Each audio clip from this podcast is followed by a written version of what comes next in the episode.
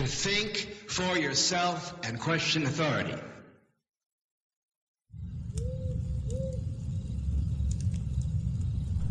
Ale z biegu skoczyłem dzisiaj niczym pędzący z rozpędu pociąg. Z rozpędem pociąg, jak w westernach. Wskoczyłem do pociągu. Ze złotem. No nie. Skoczyłem do hiperprzestrzeni. Witam ciebie, słuchaczko. Witam ciebie, słuchaczku. Odmiana męska i żeńska, żeńska i męska. Słuchaczek, słuchaczka. Doskonała. Dziękuję tutaj księciowi Edwardowi za ubogacenie mojego języka ojczystego. Dzięki tym jakże doskonałym nazwom, yy, tymczasem słuchasz hiperprzestrzeni w radiu na fali, retransmitowanej w radiu Paranormalium, oczywiście w radiu Czasnu, pozdrawiam serdecznie Iweliosa i Grzegorza. No i oczywiście ja mam na imię Tomek i jak zwykle dzisiaj czeka, czeka mnie opowiedzenie ci jakiejś historii oczywiście, bo jak zwykle jest sobotni wieczór. Ja tu jestem przygotowany. Tematów, tematów, słuchaj, jest tyle, że. Kurde, dużo jest tych tematów. Jak włosów na głowie, ale nie łysego. Tyle jest tematów, ale dzisiaj. Jak postanowiłem troszkę. Ach, wrzucić na ruszta pewien temat, który. Właśnie nie wiem, czy się kiedyś pojawił. Pojawił się, zawsze się przy pewnych innych tematach pojawia gdzieś ten odprysk historii Przepraszam, ja mam tu kawę w ręku. Nie sobie popijam kawkę. Ale żeby nie było, że tylko kawę popijam, to już ci mówię, bo jestem z takich okolic, znaczy jestem, dorastałem w takich okolicach, że wiesz, Hanskos, yy, naziści, niedaleko Górcowie. Także dzisiaj, dzisiaj, bo ten temat nazistów się ciągle przeplata i już moi znajomi się ze mnie śmieją, że ja to w ogóle rizę.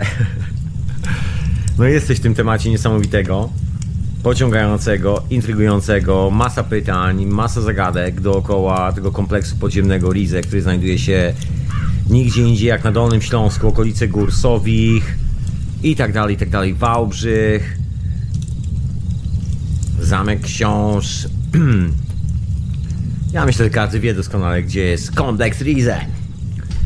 I że wielu z nas doskonale zna przynajmniej takie podstawy tej historii. Słynny złoty pociąg z Wałbrzycha. No to też ta jakby odpryski tej całej opowieści. Ja znam jeszcze kilka opowieści z Wrocławia od swojego taty, który mi opowiadał rzeczy, które się działy dawno, dawno temu, kiedy Rosjanie penetrowali pewne miejsca we Wrocławiu.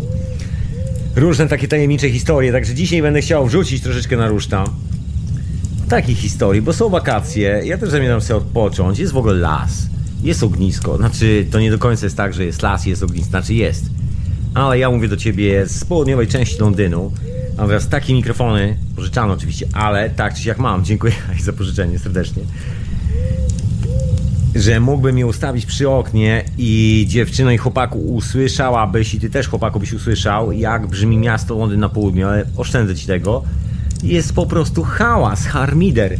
Jest jeszcze wino na dworze, także piękny moment roku, kiedy mówiąc do ciebie w radiu na fali, w hiperprzestrzeni, widzę resztki słonka na niebie. I bardzo dobrze, i bardzo dobrze, bardzo mnie to cieszy. Tymczasem, co ja w ogóle chciałem, co ja w ogóle chciałem powiedzieć? Tytułem wstępu. Tytułem wstępu chciałem puścić muzyczkę. No i już zapowiedziałem, że będzie dzisiaj o Rize, bo ja tak nawiązuję ciągle do tych nazistów, faszystów do tych historii z trzeciej e, Rzeszy, tych historii Watykanu i tak dalej, i tak dalej. A to moim zdaniem, ja mam w ogóle swoją własną hipotezę. Jak zwykle. I tego się dotyczy, dotyczy ten, e, no nie wiem ile tego będzie, może wyjdzie cykl, cykl Rize, cykl Rize w radiu na fali. Rize to po niemiecku olbrzym. Chodzi o te potężne podziemia, jak ktoś jeszcze nie wiedział i się zastanawiał, o czym ja w ogóle mówię. Kompleks potężnych podziemi na Dolnym Śląsku, w którym nie wiadomo co Niemcy chcieli zrobić. Ciekawa historia, intrygująca. Wiąże się to z podziemnymi miejscami we Wrocławiu, wiąże się to z wieloma zagadkami. Już, już więcej nie będę mówił, chyba wszyscy wiedzą. Ile można zapowiadać?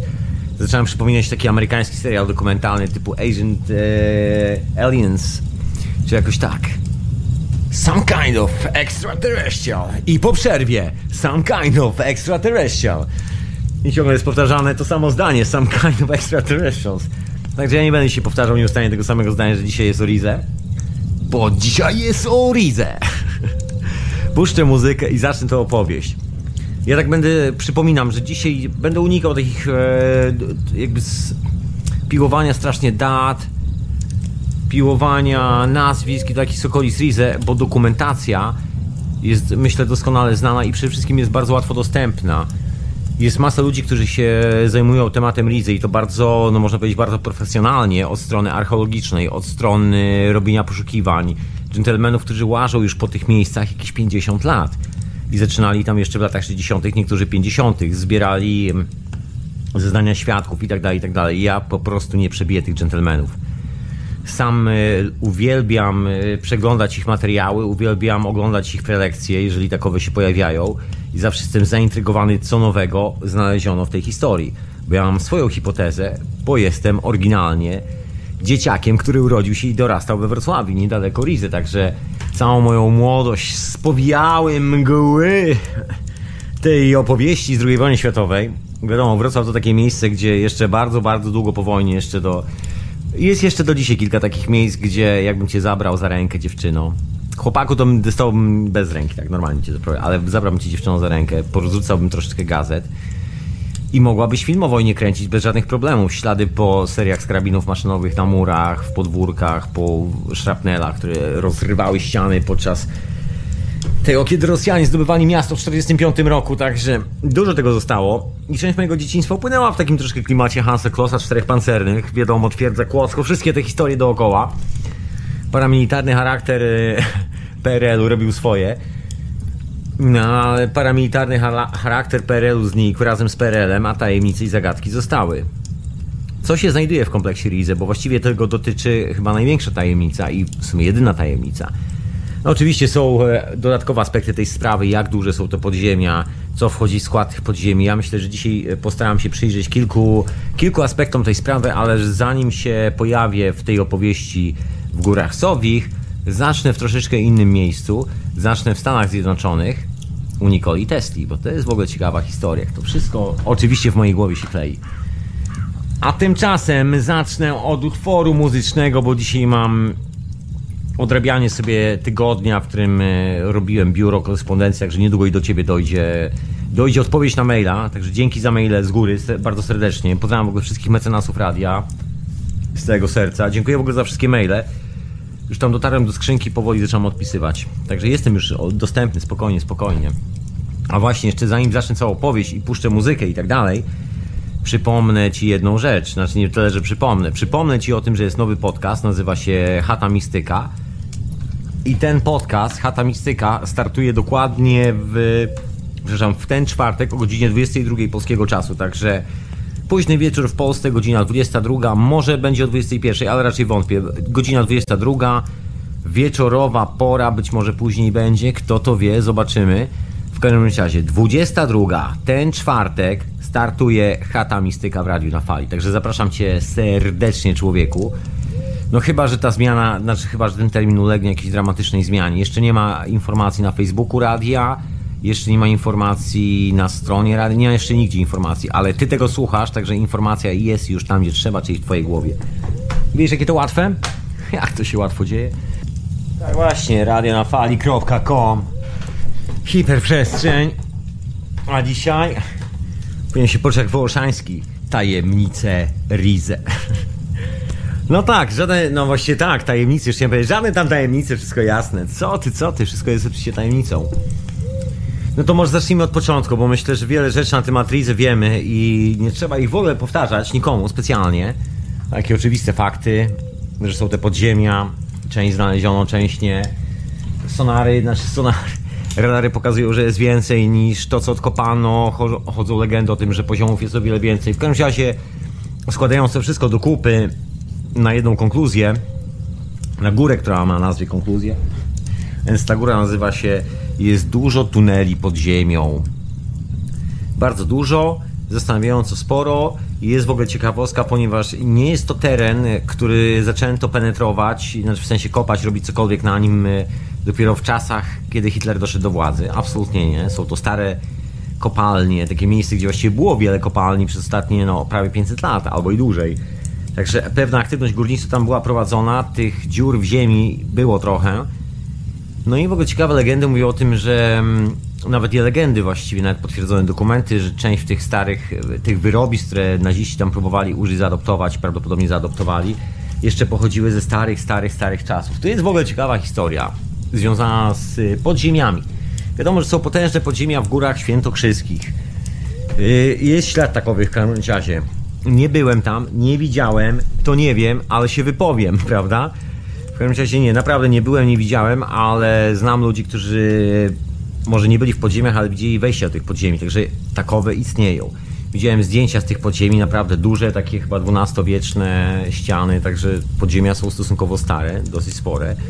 Bardzo ciekawy kamień użyty do budowy tych podziemi, sugerujący, że mamy do czynienia z czymś, co ma o te parę tysięcy lat więcej niż ten przysłowiowy tysiąc lat, o którym jest najczęściej mowa. No ale to już oczywiście wiadomo spekulacje. W każdym razie podobną historię zdaje się mamy też w Karkonoszach. Było też trochę tajemniczych tuneli. Pamiętaj, że miejsce jest takie, no... Historyczne. To wcale nie, nie było tak, że naziści byli pierwszymi ludźmi, którzy pojawili się w Karkonoszach.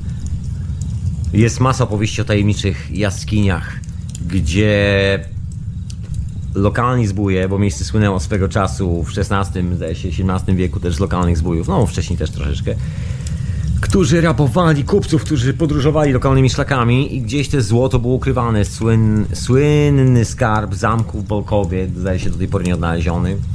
Każdy zamek tam ma właściwie parę chyba skarbów dookoła.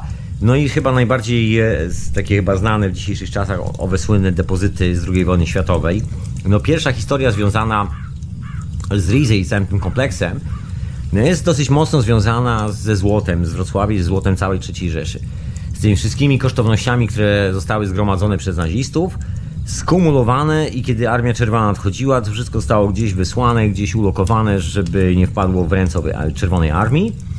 No i jeden z tych głównych wątków wiedzie oczywiście w Góry Sowie, w Karkonosze. Stąd się wzięła właśnie legenda o złotym pociągu w Wałbrzychu i tak dalej, i tak dalej. No jest to ciekawa historia, bo oczywiście jest to miejsce, w którym nic nie- znaleziono jak do tej pory, ale to miejsce też ma dziwne zachowanie geologiczne. Chociaż właściwie do końca nikt tego jeszcze tak na 100% do końca nie sprawdził. Tam ciągle jest kilka dodatkowych tropów, kilka wątków, kilka metrów dalej jest coś, czego nie sprawdzono i tak dalej, i tak dalej. Excuse moi. Także jest jeszcze troszeczkę więcej teorii niż rozwiązań, niż rzeczywistych odpowiedzi na temat tego, co się znajduje tuż pod Wałbrzychem. No ale wiadomo, że takowe pociągi, takowe złoto istniało. Znaczy, wiadomo jak wiadomo. Jest dosyć sporo jak na takie tajemnicze miejsce relacji świadków, no i też dokumentów, wszelkich, że tak powiem, drobnych konkluzji po obserwowaniu właśnie tego wszystkiego, co się działo podczas, podczas końca II wojny światowej, które jasno i wyraźnie wskazują, że coś tam było wywożone. We Wrocławiu nic nie zostało znalezione, chociaż szukano tych y, właśnie owych depozytów, legendarnych bankowych depozytów złota III Rzeszy, nawet chyba ponoć z Prus. Tam jeszcze chodziły słuchy o bursztynowej komnacie, wiele różnych ciekawych opowieści. W każdym razie nic z tego nie znaleziono jak do tej pory. Jedna fama głosi, że i tutaj wrócę, zanim się wybiorę jeszcze w góry yy, w, yy, w góry Sowie, na moment zahaczę Wrocław. Część, część tej historii dotyczy przeznaczenia Wrocławia, jakby jego konstrukcji, że są też potężne podziemia we Wrocławiu. I, I tutaj jest coś na rzeczy. Jako, że pochodzę z Wrocławia, tato mi opowiadał, że było kilka takich miejsc we Wrocławiu, że no były jakieś duże, potężne podziemia. Rosjanie wjeżdżali jakąś potężną ilością cię- ciężarówek i wy- wyjeżdżali stamtąd. Te miejsca były zagrodzone, nikt nie miał tam dostępu. Są opowieści i byli ludzie, którzy bywali w tych podziemiach. Ponoć są jakieś spore podziemne kompleksy we Wrocławiu, jakoś to się udało Niemcom zbudować. I ponoć nawet, i to jest historia, którą ja dosyć dobrze znam ze swojego dzieciństwa, jest drugi dworzec podziemny we Wrocławiu. Jest oficjalny dworzec oraz drugi podziemny albo pod, albo gdzieś obok. Tak głosi fama i tak pokazują bardzo ciekawe dokumenty, że był taki pomysł, że zaprojektowano coś w rodzaju drugiego dworca kolejowego, takiego przeładunkowego, potężnego i prawdopodobnie on jest pod ziemią. Są potężne takie kondygnacje podziemne pod, Wroc- pod dworcem głównym we Wrocławiu. Nikt do końca tego w rzeczywistości nie spenetrował. Część tego tylko tak naprawdę została z, sprawdzona. O reszcie nie wiadomo i tutaj e, właściwie jak zwykle można gdybać z jakiego powodu nigdy nie zostało sprawdzone. Powodów może być parę. Jeden z powodów jest taki, że do części tych podziemi mieli dostęp Rosjanie, którzy mieli we Wrocławiu swój garnizon, bo jak już weszli, już ta Armia Czerwona się pojawiła, to już nie chciała wyjść przez kolejne chyba 70-60 lat, także została we Wrocławiu i fama niesie, no nie tylko fama, ale też zdarzali się świadkowie, że jest, y, jest no może być taki kanał podziemny pod Wrocławiem i z jednej części miasta możesz się dostać derezyną, no nie wiem, czy dalej to działa, ale na samym, poczo- na samym początku, e, tak jak Wrocław został wyzwolony, kiedy weszli Rosjanie, kiedy jeszcze wszystko było świeże i śmierdziało prochem, można było deryzyną przejechać z jednego końca miasta tuż pod dworzec główny we Wrocławiu. I Rosjanie ponoć używali tego właśnie przejścia do transportu różnych materiałów. Fama głosi, że w dużej mierze były to materiały rozszczepialne, radioaktywne, które służyły Rosjanom do produkcji między innymi bomby atomowej i robienia eksperymentów nuklearnych i atomowych, ponieważ w Wałbrzych, właściwie pod Wałbrzychem, znajdują się kopalnie uranu, z których korzystali też naziści. Ale zanim to wszystko się wydarzyło, zanim ten Wrocław gdzieś się pojawił na mapie, bo właściwie jeszcze tak wrócę do tego depozytu z tym złotem, Jedna koncepcja mówi, że wszystko zostało wywiezione w gdzieś bezpieczne miejsce pod Wrocław, albo za Wrocław, albo Góry Sowie nawet, jeżeli chodzi o złoto. Druga koncepcja mówi, że zostało gdzieś w przepasnych podziemiach tego miasta. Gdzieś nie wiadomo gdzie, gdzieś zostało to zawalone, zasypane i część tych składów tam się znajduje. Dlaczego nikt nie chce odkopać tego?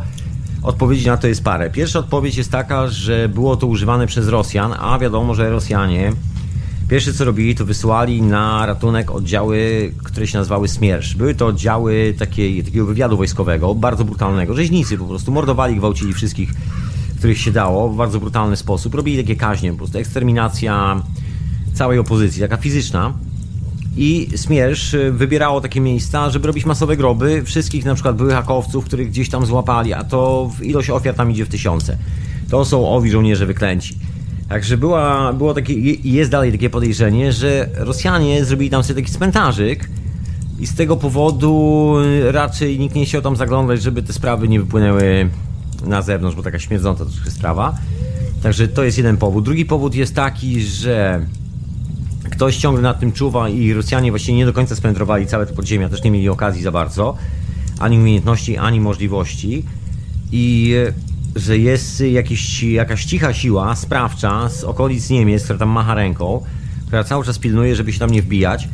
No i trzeci powód to jest taki, że jeżeli to by ktoś odkrył, to mogłoby się okazać, że jest kuba kasy do wydania na remont tego wszystkiego i tak dalej, i tak dalej. Chociaż to jest najsłabszy argument, bo to właściwie jest gigantyczna atrakcja turystyczna i w tym momencie miasto robi się sławne jak uhu, hu, mocno sławne. Ciekawostka taka historyczna. Są ślady budowania takiej konstrukcji, którą można nazwać metrem pod Wrocławiem, chociaż dowcip y, polega na tym, że oficjalnie w tamtych czasach, no, taka technologia była troszkę kosmiczna. Ale ślady, które właśnie się znajdują we Wrocławiu. I tu już wychodzimy z Wrocławia, wjeżdżamy na jego rogatki, jest takie jedno miejsce pod Wrocławiem, gdzie była stacja kolejowa, może być przeładunkowa i stacja zdaje się na Brochowie, jak to się nazywa, nie pamiętam, że tam nie mieszkam tyle lat, minęło trochę czasu. Wyobraź sobie w szczerym polu stacyjka do przełączania, wiesz, nie wiem, kolejki wąskotorowej jadącej sobie w Hajmacik, w Karkonosze, żeby turyści mogli sobie w tych swoich balowych strojach, bo tak się jeździło w Karkonosze, nie jeździło się, wiesz, chodzić e, trekkingowo, tylko panie ubierały ładne suknie, panowie smokingi, fraki i się jechało pić dobre piwo, jeść lokalne obiady w lokalnych karczmach na szczycie góry, tak wiesz, bardzo posz, e, można to określić, bardzo tak po pańsku. I wyobraź sobie, że na całe Karkonosze budowano tak wielką stację, że właściwie chyba większa, większe rozjazdy niż na dworcu głównym we Wrocławiu. No i to wszystko oczywiście pod kątem e, takim przemysłowym. Czyli nagle się okazuje, że w mieście, które właściwie jest bardziej atrakcją turystyczną, a nie jakimś centrum zbrojeń i tak dalej, chociaż fabryki zbrojeniowe były, ale też nie na taką skalę, o której, e, o, o, no nie wiem, którą moglibyśmy podejrzewać jako siłę sprawczą, to takie potężne, może być centrum logistyczne na obrzeżach miasta, gdzie, gdzie tory dosłownie, słuchaj, znikają nagle w wale. Wiem, bo to widziałem na własne oczy, tam mieszkałem w tym mieście, już wiem o czym mówię. Są tory kolejowe, które nagle wjeżdżają pod ziemię, coś w tym stylu. Takie, takie sytuacje. W Karkonoszach jest kilka takich miejsc. Tory kolejki wąskotorowej nagle wjeżdżają w górę i właściwie wow, ciekawe. Albo takie rozebrane właśnie torowisko, bo właściwie wjechało w górę. I ktoś jeszcze chyba zadbał o to, żeby się szybko rozpadło, żeby nikt tam nie zauważył. Są takie ciekawe miejsca. Czyli ktoś tam wjeżdżał pociągiem. Wiesz, no nikt nie, nie, nie kończy torów, słuchaj, na nasypie. Wiesz o czym mówię. No i są takie opowieści, że część tej konstrukcji, potężnej konstrukcji, jest e, właśnie pomiędzy Brochowem a dworcem głównym w Wrocławiu. Czyli właściwie, jeżeli nie znasz tego miasta, chodzi o to, że przez pół miasta pod ziemią ciągnie się prawdopodobnie przejście podziemne. Czy są ku temu jakieś e, jakiekolwiek sensowne powody racjonalne, żeby od nie wiem, strony inżynieryjnej na przykład stwierdzić, że jest to możliwe? Tak, jest to możliwe, bo akurat jest to ta jedyna część miasta, która ma inną strukturę geologiczną i właśnie tam możesz to zrobić. Tadam! Fenomenalne. I tu się ślad urywa, to, to wszystko w ogóle znika i później zaczynają się historie, które gdzieś się obijają o Sobótkę. Tam jest taki też rozjazd pociągów i dziwne opowieści świadków z ciężarówkami, z dziwnymi skrzyniami i tak dalej, takimi ładowanymi ostatni, w ostatniej chwili, w ostatniej chwili, wywożonymi z oblężonego Wrocławia przez y, dziwnych ludzi. No i tutaj mamy karkonosze. Na przykład karkonosze Góry Sowie, bo ja tak zawsze sobie skracam karkonosze, ale to chodzi o Góry Sowie, masyw Gór Sowie. I co się okazuje, że te karkonosze właściwie tu Hitler się już poddał, trzecia Rzesza nie istnieje, a tam jeszcze flagi powiewały. Tak dosyć długo chłopaki budowali to wszystko. Rosjanie już weszli do Wrocławia, oni chyba jeszcze beton wylewali. Tak to wyglądało. No jest ta pierwsza hipoteza, która mówi właściwie, że wszystko to, to były jakieś fabryki zbrojeniowe, że Wrocław miał być jakimś zapleczem niesamowitej, no można to uchwycić jako Wunderwaffe, czy jakoś tak, ta cudowna broń. I i że to miało być zagłębie, ale widzisz, te konstrukcje, które stoją w, w górach Sowich, nie do końca wyglądają, chociaż właściwie kwestia interpretacji, mo możesz to nazwać halami fabrycznymi, ale właściwie nie tak do końca. Bo też nie ma jak wywieźć stamtąd takiej ilości towaru. Oczywiście dochodzą tam tory kolejowe, są porobione te bocznice, te wjazdy kolei w góry i tak dalej, i tak dalej, ale pomimo wszystko jest to, jest to jednak no zbyt, y, zbyt małe, żeby udźwignąć taki potężny kaliber przedsięwzięcia. Tam musiało być coś bardzo intrygującego, bo żeby było zabawniej, wszystkie te kable, cała ta komunikacja, która została zbudowana przez nazistów, właśnie z, y, między innymi z Wrocławia, właśnie przez gdzieś tam okolice Sobótki, czyli w kierunku gór, była właśnie tak dociągnięta do gór Sowich. I w ogóle ciekawa historia. We Wrocławiu jest kilka takich miejsc, są bardzo ciekawe bunkry, można powiedzieć, które właściwie nie spełniają normów, no, normów, norm budowlanych jakiegokolwiek bunkra przeciwlotniczego. Natomiast są rzeczywiście bunkrami, szpitalami podziemnymi, które mają tam parę kondygnacji w dół. Wiadomo, że te dolne są zatopione, nikt tam chyba nie był, przynajmniej ja nie słyszałem, wiem tylko, że są zatopione. Byłem chyba tylko na trzeciej kondygnacji, zdaje się. No wiesz, też w kilku miejscach byłem w życiu, tak żebym tego sam na własne oczy nie widział. No i tajemnicze dosyć takie, bo nie da się wypompować wody stamtąd. A to już wiem od swojej rodziny, która, że tak powiem, y, spędziła trochę czasu we Wrocławiu pracując od strony inżynierskiej nad właśnie tymi wszystkimi rzeczami, które tam się znajdują w ziemi, projektowaniem i tak dalej i doświadczenie z tym, co w ogóle ekipy budowlane tam wykopywały. Się okazuje, że w kilku miejscach Wrocławia no, są takie podziemia, że tam się nie da za bardzo wejść. Wiadomo, że coś tam jest, ale jest tak pięknie zelane, że nie da się stamtąd odpompować wody przypomina troszkę zagadkę z Wyspy Dębów, że jest dziura w ziemi i ilekroć by się nie starał i jakby się nie starał, to tam z powrotem pojawia się woda. Ktoś to tak ładnie zrobił. Dopływy od strony Odry, ponoć. Tak głoszą stare legendy, które trafiły do mojego taty, który gdzieś tam od starych inżynierów, którzy gdzieś tam trafili na starych Niemców we Wrocławiu, usłyszał właśnie opowieści, że ta kanalizacja jest podpięta i że jest to tak zrobione, że w jakiś sprytny sposób jest zatopiona część, yy, część podziemi we Wrocławiu, bo coś tam Niemcy mieli w tych podziemiach. No i oczywiście pytanie numer jeden, bo to właściwie można powiedzieć, że to się tak rozgranicza na dwa tematy. Jeden temat to jest, y, to jest moja opinia, to jest technologia, a drugi temat to jest złoto. Temat depozytów, czyli wszystkiego tego, co zostało zrabowane, przywiezione do Wrocławia, ewentualnie z Dolnego Śląska, czyli najbogatszego obszaru III Rzeszy, taka jest prawda, z, zostało schowane. Ja podejrzewam, że to nigdy nie zostało wywiezione tak naprawdę z Wrocławia. To mogło zostać schowane w tym dużym mieście gdzieś, albo może gdzieś na jego obrzeżach, ale nie za daleko wszystkie te archiwa, bo właśnie jeszcze do tego zginęły całe archiwa miejskie Wrocławia, także wyobraź sobie, że zniknęło dosłownie wszystko. Kiedy wjechali Rosjanie, wszystkie półki były puste i ani śladu tego nigdzie. Nigdzie nawet u Rosjan, a kilku ludzi się przekopywało, nie znaleziono nawet śladu wspomnienia po tym, żeby nawet Rosjanie trafili na te oryginalne dokumenty. Jeżeli cokolwiek wypływa gdzieś z kawałków tych dokumentów, wypływa gdzieś w Niemczech. Albo gdzieś w Stanach Zjednoczonych. Ciekawa rzecz, zdjęcia Wrocławia z takiego dziwnego okresu. Ostatnio widziałem trzy zdjęcia, które wypłynęły ze Stanów Zjednoczonych. Gdzieś ktoś tam, dziadek, coś. Ciekawa historia.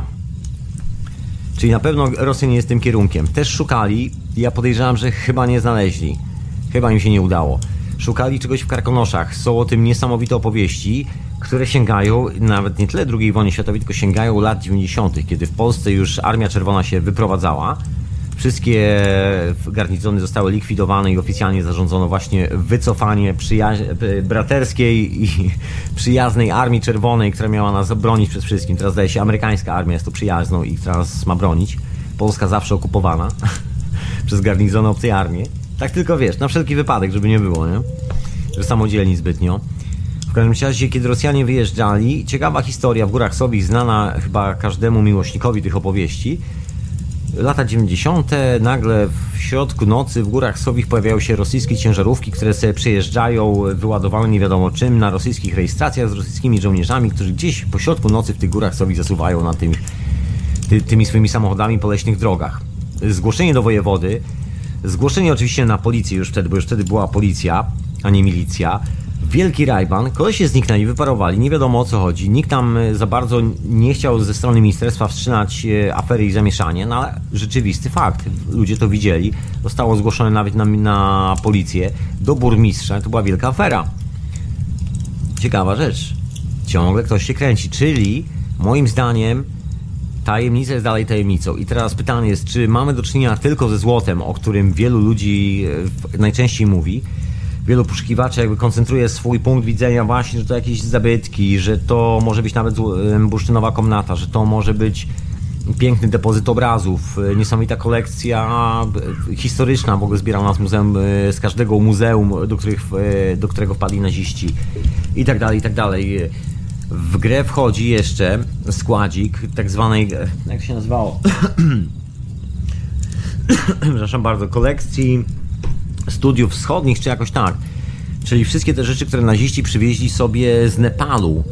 Te opowieści o no, tajemniczych królestwach. Wszystkie te rzeczy związane z dziwnymi napędami, o których czasami właśnie w amerykańskich takich gównianych filmach y, paradokumentalnych na zasadzie some kind of extraterrestrials jest często wałkowany, czyli, czyli Shambhala, poszukiwane, poszukiwane specjalne źródło energii przez nazistów, tej energii organicznej, która istnieje wszędzie w kosmosie, ich badania na ten temat, ich badania nad sanskrytem. Właśnie te wszystkie rzeczy, te wszystkie dokumenty, pisma, bo oni masę starodruków przywieźli z Tybetu i one wszystkie były właśnie we Wrocławiu.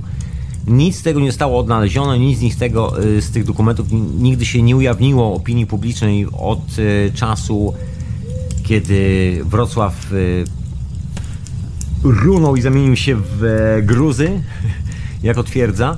Wszystkie te historie przepadły, a to kawał historii. Na dodatek przepadły dokumentacje techniczne związane z badaniami nad bombą atomową, którą prowadzili Niemcy. Część tych dokumentów przetrwała w Berlinie, ponieważ był jeden ośrodek, gdzie było parę ośrodków ponoć w Berlinie, znaczy w Niemczech, które się tym zajmowały i wiadomo, że jeden z nich znajdował się, zdaje się, właśnie we Wrocławiu i tutaj ślady prowadzą między innymi też do kompleksu Rize. Badania nad bombą nuklearną, nad bombą atomową właściwie. Chociaż też nie do końca wiadomo, bo my nazywamy to atomem. Badania niemieckie były bardzo intrygujące, bo właściwie poszli w drugą stronę nie przejmowali się tym, co napisał Einstein, co mówiła zachodnia nauka, przejmowali się tylko i wyłącznie efektami. I tutaj w ogóle powstaje ciekawa historia, która cofa nas właśnie do owego Nikoli Tesli, o którym wspomniałem na samym początku. I prawo patentowe i wszystkie te rzeczy, nazywało się to Morganization, Rockefelleration i tak dalej. Amerykanie żartowali z nazwisk tych wielkich banksterów, Rothschild Nation, że właściwie nie są już wolną nacją, tylko są w kieszeni bankierów, bo to była jeszcze ta generacja, która pamiętała, że dawniej na dolarze był napis, y, że jest własnością ludu amerykańskiego, a w pewnym momencie napis na dolarze brzmiał, że jest własnością prywatnego banku. No i ludzie pamiętali te wszystkie historie i sobie jeszcze z tego nawet żartowali w tamtych czasach. I wiadomo było, że poza oczywiście śmiałymi umysłami, które uciekały z Europy, licząc na otwartość Ameryki lądowały w samym bigosie tych praw autorskich, tak jak Nikola Tesla, trzeba było z czegoś żyć. Nikola Tesla żył z patentów sprzedawanych w Europie. Nie z tego, co się działo w Ameryce, bo w Ameryce właściwie okradziono go ze wszystkiego. Dlatego pierwsza wojna światowa wykończyła całe aktywa Nikoli Tesli, nie mógł wrócić do biznesu. Dopiero kiedy wojna się skończyła i z powrotem technologia i w ogóle miasta, życie ludzkie wróciło powoli na normalne tory w Europie, zaczął wracać biorezonans do szpitali i to na taką masową skalę. Kilka innych rzeczy. Doskonałe techniki. No wtedy Wilhelm Reich zaczyna swoje prace badawcze, także można powiedzieć taki from the siècle z francuskiego, czyli przełom wieków.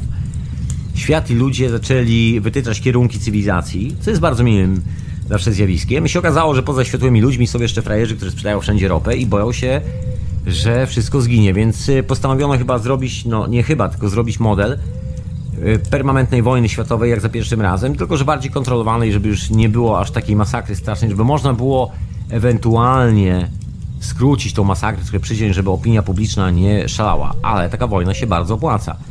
I dzięki temu można trzymać prymat nad technologią bo wojna wymusza duże zamówienia, a to są zamówienia rządowe. I teraz te zamówienia, które wybierze rząd, dostaną, e, zarobią najwięcej kasy dla przedsiębiorców, a w skład tych zamówień wchodzi określona technologia. I teraz ktoś w rządzie decyduje, ktoś, kto ma kredyt w banku Rothschildów, o tym, y, jaka będzie technologia do napędzania na przykład samochodów, jaka będzie technologia do napędzania samolotów, jaki będzie standard prądu elektrycznego, jaki będzie standard krótkofalówek wojskowych i cywilnego sygnału radiowego. Nagle się okazuje, że Ameryka, bardzo faszystowski kraj, ale nie udało się zrobić drugich, y, znaczy pierwszych Niemiec. Była taka próba, bo właściwie już od dawna myślano, na to wygląda, żeby zrobić takie, takie kraje sterowane odgórnie, coś w rodzaju takich kolonii z których każda ma swoje, że tak powiem, no nie, specjalizacje. Jedni mieli robić broń, drudzy mieli robić tamto, trzeci mieli się bić na wojnie, czwarty, czwarty naród miał produkować, nie wiem, kapcie, piąty w ogóle miał nie istnieć. Różne takie dziwne pomysły. Eksperymenty socjotechniczne, tworzenie nowych narodów i nowego świata. Nie za bardzo to wyszło, jak wiemy. Skończyło się potężnymi ludobójstwami na taką globalną skalę i zatrzymaniem całego rozwoju cywilizacyjnego do tego momentu, że jeżeli widzisz nawet piękny, sportowy, kolorowy samochód za oknem, to ten samochód używa technologii sprzed 100 lat. Jest to kawał złomu, który jest gównowart, mówiąc szczerze. Poza tym, że zminimalizowano kilka procesów technologicznych do małego urządzenia, a nie wielkiej szafki, to wszystko, ale dalej tak samo dziadowska i gówniana technologia. No ale wtedy budziła się technologia, na tyle mocno się budziła, że stanowiła mocną konkurencję finansową. I to bardzo mocną konkurencję dla tych dużych kompanii o ile w Ameryce można było przepchnąć takie pomysły faszystowskie, jeszcze się dawało, to w Europie było ciężko, bo każdy kraj ma swoją własną specyfikę i to jest tak, że przekonasz ludzi we Francji do tego, żeby robili coś, ale już we Włoszech może niekoniecznie, albo odwrotnie. No ale tak czy siak po, wielku, po wielu trudach się udało zastapować takie elegancko nacjonalistyczne rządy we Włoszech, w Hiszpanii, przygotować lokalny rząd Vichy we Francji jeszcze przed II wojną światową, taki, który sprzyjał III Rzeszy, tam e, oficjele III Rzeszy wizytowali Rivierę francuską, przyjeżdżali, witali się z lokalną władzą, zawsze były te kontakty. No i powstało w ogóle ciekawe miejsce, takie w Hiszpanii, taka ciekawa willa na południu Hiszpanii, wybudowana za pieniądze nazistów. Budowę zaczęto w 1936 roku. Właściwie korzenie sięgają troszeczkę wcześniej, ale oficjalnie wiadomo tak na 100%, że 1936 rok. Powstaje budynek który należy do jednego z niemieckich możnowładców zaprzyjaźnionych z całym rządem nazistowskim oraz y, papieżem w Watykanie oraz tymi wszystkimi dyktatorami. Jest to, można powiedzieć, taka cicha, y, tak, y, część cichej siatki przerzutowej informacji pomiędzy III Rzeszą, Watykanem, Stanami Zjednoczonymi. Bardzo ciekawa taka konstrukcja, żeby sobie zrobić taki własny niezależny system. Wiadomo, że trzecią Rzeszę, tak samo jak y, nazistowskie Włochy i Hiszpanię, będzie obsługiwał Bank Watykanu. Przynajmniej jeżeli chodzi o usługi zewnętrzne. No bo wiadomo, że każdy bank musi ich obsługiwać. Tam są już teraz nacjonalistyczne banki, na to się zgodzili wszyscy, wszyscy w Europie, wszystkie rządy. Anglicy odkrzyknęli, że sprzedając Czechosłowację Niemcom e, zrobili wielki pokój w Europie. Każdy ma swój własny bank. No ale wiadomo, że są to strefy wpływów i oficjalnie nie można się wymienić, bo naziści są źli, ale, ale nie aż tak źli, żeby Watykan musi im wybaczyć, bo przecież w imię Boga każdy jest bliźnim, każdy jest bratem, trzeba by wybaczać sobie. no to wybaczenie polegało na usługach bankowych. A jak już y, jest to taki bank, który wybacza, to my też możemy w tym banku trzymać pieniądze. I ten bank jest takim pośrednikiem. To jest pralka pieniędzy między nazistami a całym, całą resztą świata.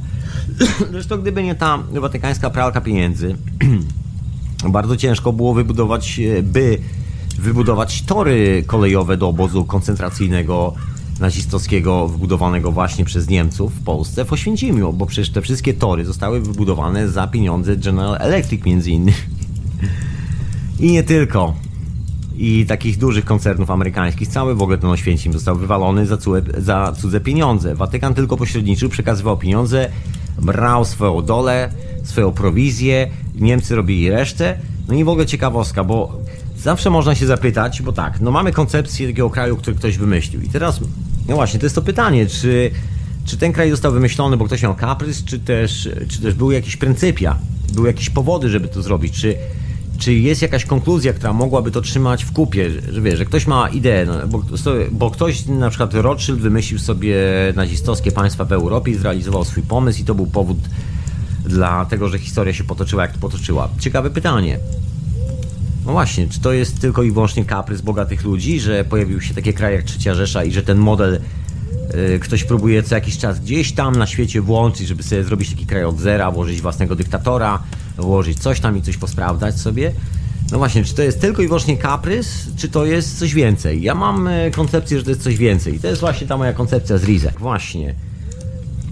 Bo co w ogóle ma Tesla, bo tak rozwijam ten wątek, ciągle nie mogę go skończyć. Co ma Tesla i wszystkie jego rozsyłane patenty i nie tylko Tesla, cały ten e, ruch e, ludzi takich jak Steinmetz, jak Aleksanderson e, w, Sta w Stanach Zjednoczonych, którzy nagle stawiają fabrykę silników elektrycznych, która właściwie praktycznie zaorała Fordem. Ford dostał zawału serca E, Rockefeller też postanowiono na szybko robić wielki krach na giełdzie i nie dawać szansy nikomu, zmonopolizować cały rynek kredytów bankowych, bo wtedy wiadomo, że nikt nie otworzy fabryki ciężarówek i szlak wszystkich trafi. Wtedy można skupić patenty od wszystkich firm, które padną na pysk, to trzeba puścić tanio pożyczki. Wszyscy znają historię czarnego piątku, zdaje się, tak się czwar... piątek czy czwartek, jakoś tak. Czy środa, I don't know. Krachu na giełdzie, chyba piątek to był, później był weekend i wszyscy padli, jakoś tak. Anyway, zostawiamy te historie z lat 20. minionego stulecia. Tesla wtedy nieźle ustawiono, ale wróćmy do technologicznej rzeczy. W Ameryce, poza kilkoma kolesiami, którzy widzieli o co chodzi, i ci kolesie są na słynnym zdjęciu, no nie wszyscy, bo tam jest Albert Einstein, który był takim tłukiem stawionym tam e, przez swojego promotora, który nic nie kumał. Jest takie zdjęcie na stacji nadawczej Aleksandersona bo prawda jest taka, że wielka nadzieja amerykańskiego rządu, wielki myśliciel, odkrywca naukowiec, Marconi, wielki złodziej, który nie potrafił nawet ukraść e, najprostszych patentów Tesli, żeby ich nie spieprzyć. Do końca mu się nie udało wysłać czystego, nieżdżamowanego sygnału z, e, ze stacji nadawczej pod Nowym Jorkiem. Po prostu nie udało się. Nigdy. Tak więc wypieprzyli go wreszcie na zbity pysk, stwierdza, jego koneksje się pewnego dnia skończyły i w niesławie musiał odejść. No cóż, kto gra znaczonymi kartami, ten oznaczonych kart ginie, tak jak z moim winylem. Podobna historia. No i zaproszono ekipę, ekipę ty, tą właściwą z Nikolem Teslą, Steinmetzem, Aleksandersonem i całą śmietaną inżynierii nowojorskiej wolnej energii do odpalenia tej radiostacji. Dzięki temu ona zadziałała i działała doskonale, jeszcze chyba zdaje się do lat 50. minionego stulecia. Ale to Ameryka i tam pozwalano na te numery tylko w jednej stacji radiowej, która była kontrolowana przez RCI, które było kontrolowane z kolei przez marynarkę rządu Stanów Zjednoczonych. Poważnie, bo to była spółka powołana przez y, marynarkę rządu Stanów Zjednoczonych do kontroli jakiejkolwiek formy komunikacji w eterze tak zwanym. I to było, to było jedyne wolne miejsce na robienie eksperymentów. Poza oczywiście twoim własnym garażem, w którym mogłeś sobie robić eksperymenty, jakie chciałeś, mogłeś sobie patentować, co chciałeś. No oczywiście poza tym, że musiałeś się liczyć z tym, że niektóre patenty mogły zdenerwować paru ludzi, i czasami, jak niektórzy wynalazcy, wygodniej było spać z leworwerem pod poduszką, raczej takim naładowanym i nabitym do strzału gotowym, niż w drugą stronę. Także słabo pokojowe miejsce, ale w Europie inna historia. Jakiś zaskoczony zapewne musiał być e, Messier e, George Lakowski, kiedy został zgarnięty przez dziwnych kolesi nagle do czarnej limuzyny w Nowym Jorku. Tak? Takie numery nie działy się w Europie. Że człowieka się tak aresztuje z ulicy, nie wiadomo co, znika i nagle znajdowany jest martwy. Takie rzeczy działy się w Ameryce, właśnie z wynalazcami. Natomiast w Europie wyglądało trochę inaczej. Duch wolności, pomimo tych kilku nazistowskich miejsc, królował. I była obawa, że o ile w Ameryce się nie uda, to w Europie nikt, jeszcze pchany wspomnieniem po I wojnie światowej tego barbarzyństwa, nikt w życiu nie będzie chciał wracać do takiego klimatu, żeby robić wojnę albo coś w tym stylu. Także trzeba było łagodną perswazją przekonać ludzi. Ale przekonywanie ludzi do wojny to jest jedna rzecz, a druga rzecz to jest technologia, którą e, się robi, bo wiadomo, że drugim aspektem robienia takiego kraju, poza tym, że się robi wojnę i sprzedaje się karabiny, to jest jeszcze rozwój technologiczny, bo przecież nie jest to taki przypadek. Momencik, gdzie jest mój las? Jest i mój las. Że to tylko dla takiej taniej zabawy.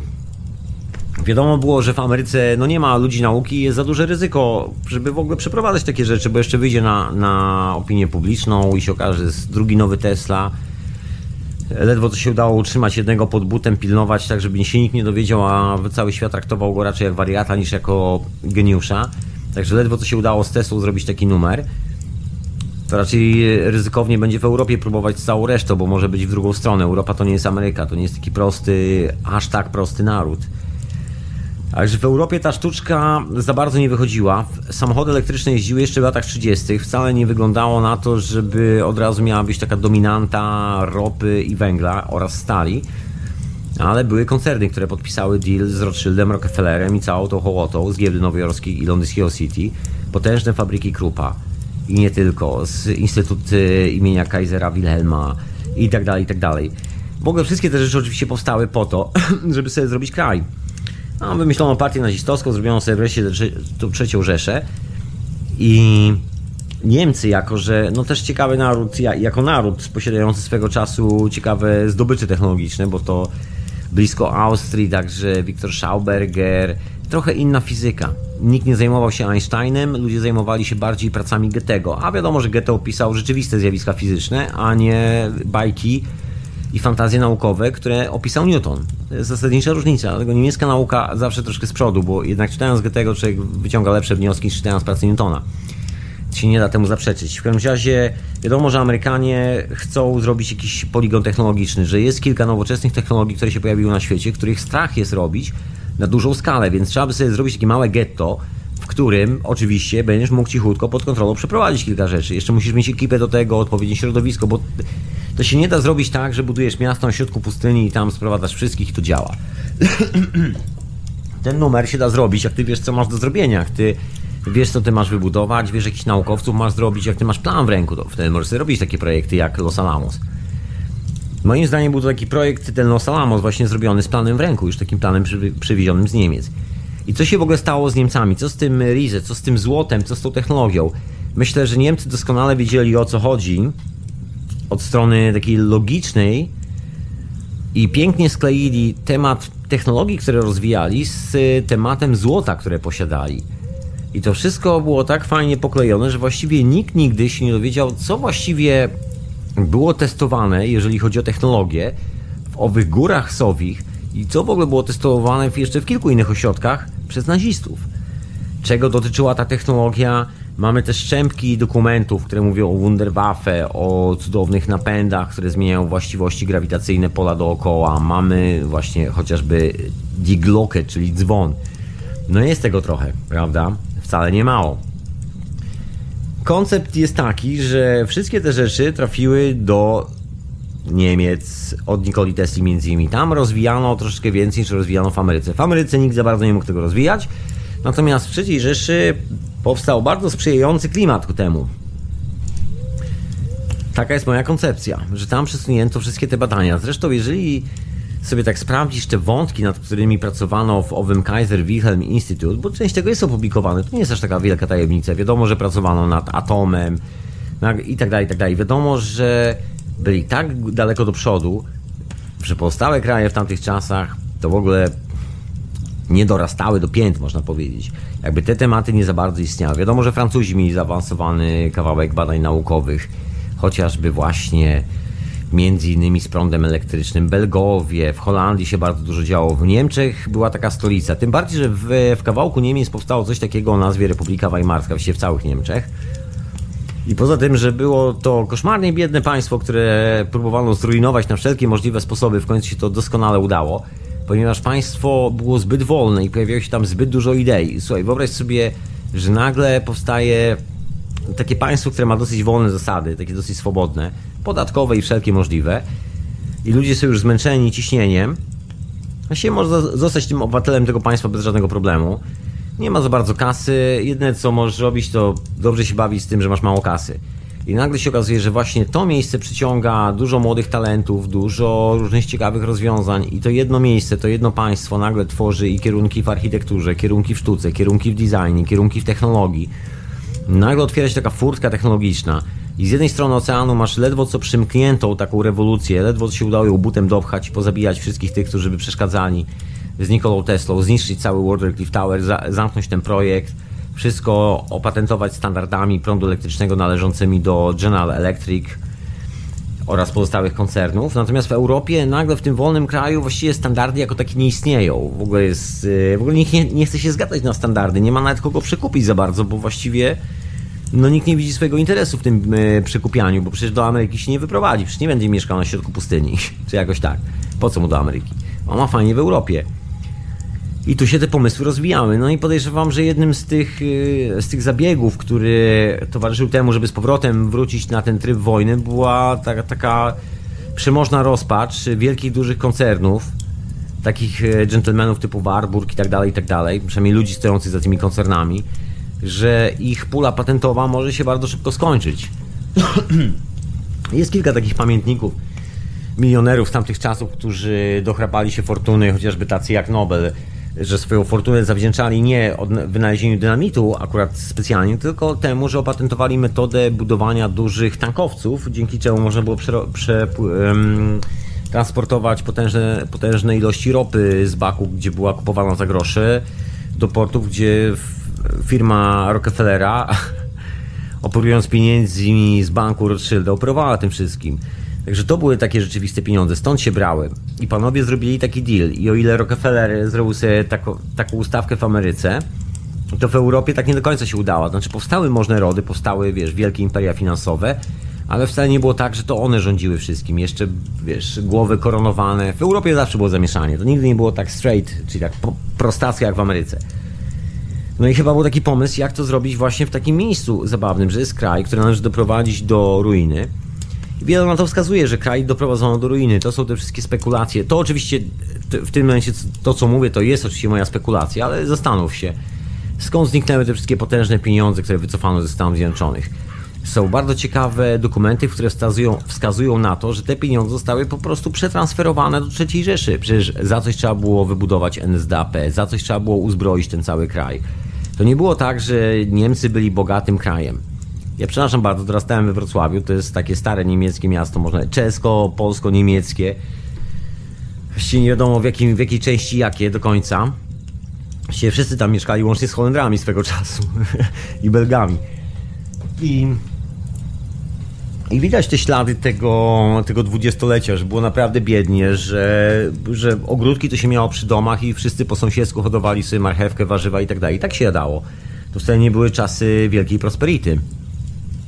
Historia miejsca, w którym dorastałem, jeszcze, jeszcze to, że tak powiem, wyświetla. Można to na żywca zobaczyć, jak to wyglądało. Jest kilka osiedli we Wrocławiu właśnie z lat dwudziestych, które doskonale, myślę, obrazują, jak sobie ludzie wtedy poczyniali i że wcale nie było tak kolorowo. W każdym razie, pomimo wszystko, że nie było kolorowo, ludzie doskonale sobie radzili z wynalazczością. I się nagle okazało, że w tym, kolejna rzecz, w tym małym, e, w, w, tym dziwnym państwie, byłych Niemcach, a teraz Republice Weimarskiej, bez jakiegoś konkretnego rządu, bo tam rząd konkretnie ciągle wywalony, przewracający się i tak dalej, ludzie sobie świetnie radzą samodzielnie, wymyślają sobie niezależną walutę, jedną, drugą, trzecią. I się okazuje, że te niezależne waluty chodzą lepiej niż oryginalna niemiecka marka. I właściwie w, w kraju, który skazano na zagładę przez banki Rothschilda Rockefellera, przez to, że nie było żadnych limitów, standardów, nikt właściwie nie chciał się bawić w tego typu gry i zabawy, powstała taka bardzo mocna konkurencja, opozycja do wizji świata, którą reprezentowały korporacje i psychopaci. Czyli zamiast obozu koncentracyjnego typu niewolnicy i pięciu właścicieli, o, operujący milionami niewolników właśnie, powstało coś na zasadzie otwartego społeczeństwa, w którym rozwijane są najbardziej światłe, koncepcje. Jeżeli przyjrzy się na rozwój jakiejkolwiek nauki, biologii, chemii, czegokolwiek, to właściwie to, to jest ten punkt na świecie, na mapie świata, kiedy to się rozwijało. Jeżeli cokolwiek jest zrobione dzisiaj, to właściwie tam są podstawy tych wszystkich rzeczy, które jeszcze mają sens. To tam się zaczął Wilhelm Reich, to tam, e, to tam skończył się Freud. To tam, e, to tam podejrzewam, właśnie, i tutaj e, ciekawe, właśnie, bo to jest moje podejrzenie. Ciekawa historia związana właśnie z transferem technologii. Wiemy doskonale, że Nikola Tesla żył z tego, co zarabiał na sprzedaży patentów w Europie. Wiele urządzeń stoi do dzisiaj w różnych muzeach, łącznie z Praskim Muzeum z tamtych czasów. I jak się przejrzysz, to zobaczysz troszeczkę inną technologię, inny pomysł. Wiedziano wtedy, że prąd może być za darmo. Wiedziano, że nie zrobiono tego w Ameryce, ale nikomu nie przeszkadzało, żeby myśleć o tym, że i tak zrobimy to w Europie. I tak prąd będzie za darmo. I tak leczenie siebie rezonansem albo tego typu rzeczami będzie za darmo, bo jest to tania technologia, która nic właściwie nie kosztuje. Poza tym, że jednorazowo budujesz urządzenie, włączasz i po prostu urządzenie działa. I musisz tylko jako społeczność, jako community, jak, dokładnie jako społeczność po polsku, zadbać o to, żeby był kawałek dachu nad tym urządzeniem, żebyś mógł sobie z niego korzystać, jak wspólna suszarnia z sąsiadami. Na tej samej zasadzie. No i się okazuje, że społeczeństwo doskonale zaczęło się organizować i chyba komuś to było bardzo mocno w tryby i nagle powstają takie testy właśnie takich małych faszystowskich republik. Pojawiają się nagle nie wiadomo skąd nazistowskie partie i wszystkie e, sznurki, wszystkie ślady finansowe prowadzą do Rothschildów, czy chcesz czy nie, poprzez Watykan, dokładnie. Całe odrodzenie się wiary katolickiej w Europie, czy chcesz tego czy nie, w latach dwudziestych minionego stulecia i e, jeszcze, no na sam początek wieku można powiedzieć, są związane z głowami koronowanymi, które nagle stały się właścicielami banków, bo zaczęły użyczać swoich tytułów hrabiowskich na potrzeby Rothschildów, można powiedzieć. Zaczęły jakby sygnować swoimi nazwiskami e, kredyty bankowe. Użyczane armiom e, po to, żeby pacyfikowały wszelkie możliwe kolonie na świecie. Oczywiście procent z zarobionych pieniędzy w koloniach trafiał do rodziny Rothschildów. Oni natomiast finansowali zakup broni, uzbrojenie wszystkich tych morderców, którzy tam pacyfikowali lokalną ludzkość. Ludność. I to wszystko było robione za pomocą misji jezuitów watykańskich, także do roboty warto było wziąć tych kolesi, może, którzy nie są e, najmodniejsi aktualnie w danym sezonie, ale mają drugą, długą, setletnią tradycję w mordowaniu. Doskonale się na tym znają, czyli najwięksi specjaliści o nazwie Watykan, Kościół katolicki. No i Rothschild e, razem, razem z kilkoma innymi kolesiami zainwestowali tam swoje pieniądze i tam swoje wpływy. Bardzo szybko, tak jak wspomniałem wcześniej, pojawiły się partie nazistowskie, które dostały bardzo ciekawy support z Watykanu. One zostały okrzyczane przez lokalnych księży jako takich e, piewców e, prawdziwej cywilizacji, jeszcze wtedy rzymskiej cywilizacji, bo tam nawiązania do starożytnego Rzymu były wtedy bardzo mocne. Oni wtedy bardzo to lubili. Dzisiaj Dzisiaj e, świadomość przeciwnego człowieka, kiedy sobie pomyśli o łba, o swojej własnej głowie odgryzanej przez lwa i że to jest właśnie zabawa dla jakiegoś frajera tylko dlatego, że jest niewolnikiem, a tamten frajer jest właścicielem jakiejś winnicy i że na tym polega cały deal, wydaje się słaby. Także nikt nie chciałby zostać pożarty w ramach dostarczania komuś rozrywki przez lwa. Nasza, nasza świadomość się, trochę zmieniła. Wtedy chyba była troszeczkę inna, ludzie tęsknili za czasami wielkiego imperium Wydawało im się, że niewolnicy z innych krajów będą na nich do końca życia pracowali. Tak jak we Włoszech. Przecież słynna krucjata Mussoliniego do Egiptu i było zabawniej, nie udało się. Został wygoniony z Egiptu, co było dosyć zabawne. No ale w każdym razie wszystkie te krucjaty, wszystkie te hasła nacjonalistyczne, Włochy dla Włochów, Hiszpania dla Hiszpanów, tylko e, prawdziwy Hiszpan, Hiszpan katolik, prawdziwy Włoch, Włoch katolik, jest y, Bóg, jest głowa kościoła rzymskokatolickiego, są zasady, które mają tysiące lat, my się powołujemy na historię, na miłość bliźniego swego, na, wiesz, na same szlachetne rzeczy, w cudzysłowie oczywiście szlachetne, wiemy o co chodzi. No i zadziałało i się elegancko udało włączyć te partie i zrobić to tak, że miały bardzo duży respekt społeczny, ponieważ dostały poparcie głów koronowanych. Także jeżeli chciałeś zrobić awans społeczny, to miałeś tylko dwie opcje w tamtych czasach. I wielu historyków o tym pisze w swoich książkach. W Polsce zresztą, chyba, że było zabawniej, pisała o tym. E... Bardzo pozdrawiam serdecznie, jeżeli przypadkowo tego słucham. E... Pani Jolanta Lamparska, zdaje się. Tak, tak, chyba nie pomyliłem imienia, nazwiska. E... Lady która zajmuje się badaniem między innymi też tajemnic Rize.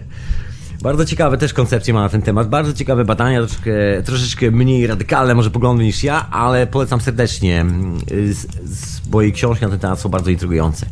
Też o poszukiwaniach właśnie złotych pociągów. Wiesz, koleżanko i kolego, promuje lokalnych ziomków i ziomki. Joanna Lamparska, dokładnie. Dostałem tu podpowiedź. Dzięki, Iwelios. E, także pozdrawiam serdecznie, jeżeli słuchasz. E, doskonałe prelekcje, doskonałe. Anyway, wracam do tych wszystkich historii. Jeżeli chciałeś awansować, to albo armia, albo marynarka wojenna, albo urzędnik, który skończył uniwersytet, jakieś szkoły skończyłeś i w ramach urzędników e, parcia się, że tak powiem, drogą kariery, albo po prostu się musiałeś urodzić. Z reguły wojsko, taka najszybsza kariera i dobrze się urodzić. No i wiadomo było, że po I wojnie światowej jest dosyć dużo kolesi, którzy mają stres półrazowy, wiesz, potrafią jedynie co robić, to strzelać, bić się z innymi ludźmi, więc bardzo łatwo było zebrać troszkę takich chuliganów, można powiedzieć. Dżentelmenów, którzy są opiumistami, nie radzą sobie ze sobą, dokładnie, bo na tym polegała cała zabawa, że zbierano właśnie takie tałatajstwo. I robiono z tego partię polityczną. Wiadomo było, że ci kolesie szybciej rzucą w, twoją, w twoje okno wystawowe kamieniem niż ktokolwiek inny, bo im się za to płaci, on nie miał żadnych skrupułów. Wojna zrobiła z nich wraki ludzi. Teraz zostają troszkę kasy w kieszeni i bujało się w sławnym towarzystwie. Oczywiście nie aż tak oficjalnie, ale wyobraź sobie, dostają e, takie wsparcie Kościoła katolickiego w postaci mszy katolickich, że na przykład ksiądz robi mszę, w której święci, wiesz, wielkie Włochy i tak dalej, zamawiano przez nich. Taki, taki cyrk zaczyna się dziać.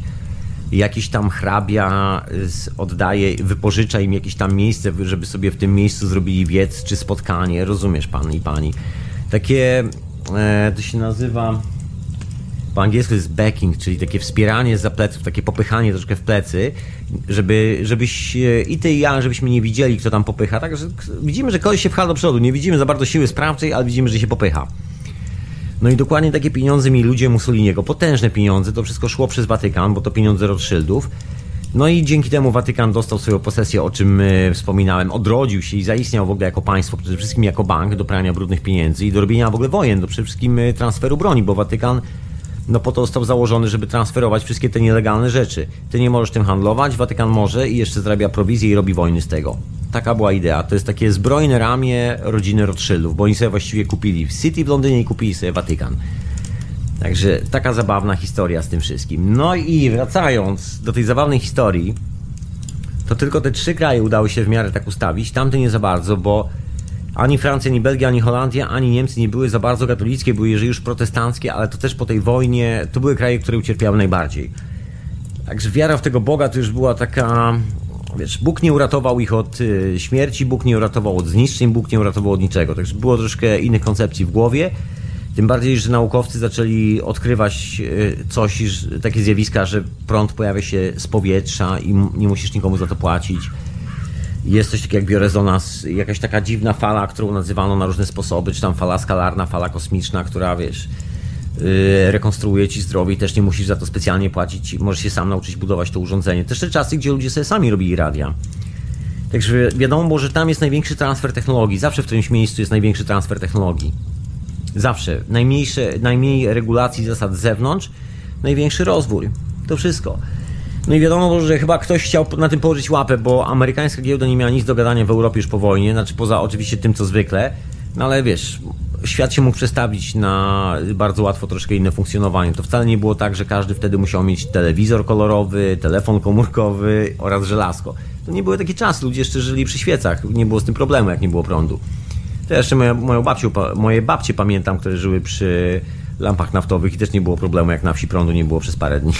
Trudno lodówki nie było, albo nie działała, kogo to obchodzi. Są inne metody na takie życie i wcale nikt nie cierpiał, było wszystko ok i powiem Ci, że ludzie zdrowiej funkcjonowali niż teraz. Ok, ciężko było posłuchać fajnej rock'n'rollowej muzy, to prawda, chyba, że miało się akustyczną gitarę, no ale wiesz, coś za coś. W każdym razie wtedy ludzie byli troszkę bardziej odporni na ten taki techno... i mniej uzależnieni przede wszystkim od tego technologicznego świata. I wtedy też pojawiła się bardzo mocno ta koncepcja, która wyszła od Wartburga, to była praca naukowa, że było zabawniej, że najlepszym numerem na zabezpieczenie sobie interesów w społeczeństwie, takich interesów korporacyjnych, to była praca naukowa pisana właśnie między innymi dla Rothschilda i tak dalej, i tak dalej, taka socjotechnika, było ustanowienie czegoś w rodzaju y, kredytu, takiego ogólnego kredytu. To jest praca zlecona przez Wartburga, naukowa. Także zapraszam serdecznie, żeby sobie tam przejrzeć w internecie. A jeżeli szukasz linka, to gdzieś jest link w, w dokładce w Radiu na Fali. Jest taka seria podcastów dokładka w archiwum. Tam jest wszystko na temat ekonomii od tej strony i tam w którymś odcinku jest link do tego. Ja to już sobie opuszczam takie historie. Jak szukasz, to znajdziesz. W każdym razie w tej pracy zawarto taką konkluzję, że najlepszym rozwiązaniem jest y, nie dawać człowiekowi wypłaty bezpośrednio do, do ręki jako takiej, tylko i sprzedawać mu jakiegokolwiek produktu w e, całości za pełną sumę, tylko pożyczyć mu pieniądze, jakby spowodować, żeby, żeby żył wiecznie na kredyt. To jest najbardziej bezpieczna sytuacja, w której po badaniach naukowych przeprowadzonych i tu, i tam, i tam, wygląda na to, że y, człowiek ma, jakby, że to zapewnia mu poczucie największej stabilizacji w życiu oraz y, stabilizacji jego wiesz, zarobków i tak dalej, i tak dalej. Taki w ogóle pomysł, że to właśnie, właśnie ten numer, że kredyt da ci w życiu stabilizację. Wiadomo, chodziło, wiadomo, że chodziło o stabilizację dla tych dużych korporacji, bo właściwie praca była pisana po to, w jaki sposób zapewnić Europie ten, ten sam model funkcjonowania właśnie opierający się na dużych graczach, na giełdzie, na przepływie kapitału giełdowego, bo właściwie tego dotyczyła głównie ta praca. Ten gentleman się zajmował między innymi ekonomią głównie i właśnie stąd się wzięła koncepcja takiego kredytu społecznego, że wszyscy żyją na kredyt nieustannie. No i szybciutko wcielono to życie. Mija raptem, y, co, 10 lat z kawałkiem, 1933 rok, Niemcy są kompletnie spacyfikowane. We Włoszech wszyscy machają e, ręką na wiwat ducze. Hiszpania jest kompletnie... Właściwie Hiszpania jest na skraju wojny. Hiszpania ma dyktatora, który próbuje dojść do władzy i bojówki, które próbują zrobić rewolucję taką faszystowską. Nie za bardzo wychodzi, bo właśnie tu jest ciekawa rzecz, bo pojawia się taka dodatkowa opcja pod tytułem Ruch Rewolucyjny Czerwonych, czyli to, co się działo w Rosji. Żeby było zabawniej, słuchaj, widziałem na własne oczy oryginalne sztabki, którymi rząd rewolucyjny płacił rządowi angielskiemu za jakieś tam przysługi podczas rewolucji październikowej. Był to rząd leninowski. A to już było po rewolucji, bo rewolucja październikowa to nie do końca rząd Lenin. Chociaż w każdym razie było to opisane w muzeum, że jest to sztabka, która, która była tam wypłacana komuś tam, komuś tam, komuś tam właśnie z okazji z Rosji była płacona tutaj do City. To była oryginalna sztabka złota wybita przez rodzinę Rothschildów. Także cała rewolucja w Rosji, o czym chyba wszyscy historycy już aktualnie wiedzą, nie jest to nawet temat tabu, że tak powiem, mamy 2017 rok, to chyba wszyscy wiedzą, no może poza nauczycielami historii w Polsce czasami, że ta rewolucja się odbyła za pieniądze Rothschildów i też, też był taki eksperyment socjalny, yy, społeczny można powiedzieć, no bo to social eksperyment po angielsku to eksperyment społeczny po polsku, przepraszam, ja tu sobie miksuję. To są lata mieszkania w Londynie, języki mnie się mylą.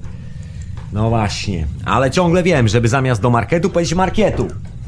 No, jeszcze trochę polskiego zostało. I wracając do tematu rewolucji, i tego, kto płacił za rewolucję, widać było, że były testowane dwa modele. Pierwszy model nie wypalił, i to tak e, mocno nie wypalił, bo wiadomo było już na początku lat 20., że to wszystko jest jedna wielka katastrofa. Jest jakaś konkretna rzeźnia, trwa permanentna wojna domowa. Właściwie wojna domowa w Rosji skończyła się gdzieś dopiero na początku lat 30., o czym się też oficjalnie nie mówi, bo to też e, była tajemnica Poliszynera e, Związku Socjalistycznych Republik Radzieckich, ale tam dosyć długo, że tak powiem, się kotłowało wcale nie było tak, że socjalizm wszedł i, wszedł i razem z elektryfikacją w ciągu jednego dnia do całej Rosji. Wcale tak nie było. Ale ten model chyba się nie spodobał za bardzo. Coś tam było, co Rothschildowi uznali za chyba, no nie wiem, postanowili w każdym razie, nie chcę tu spekulować, w każdym razie zrobili drugi model. I testowano te dwa modele w Hiszpanii.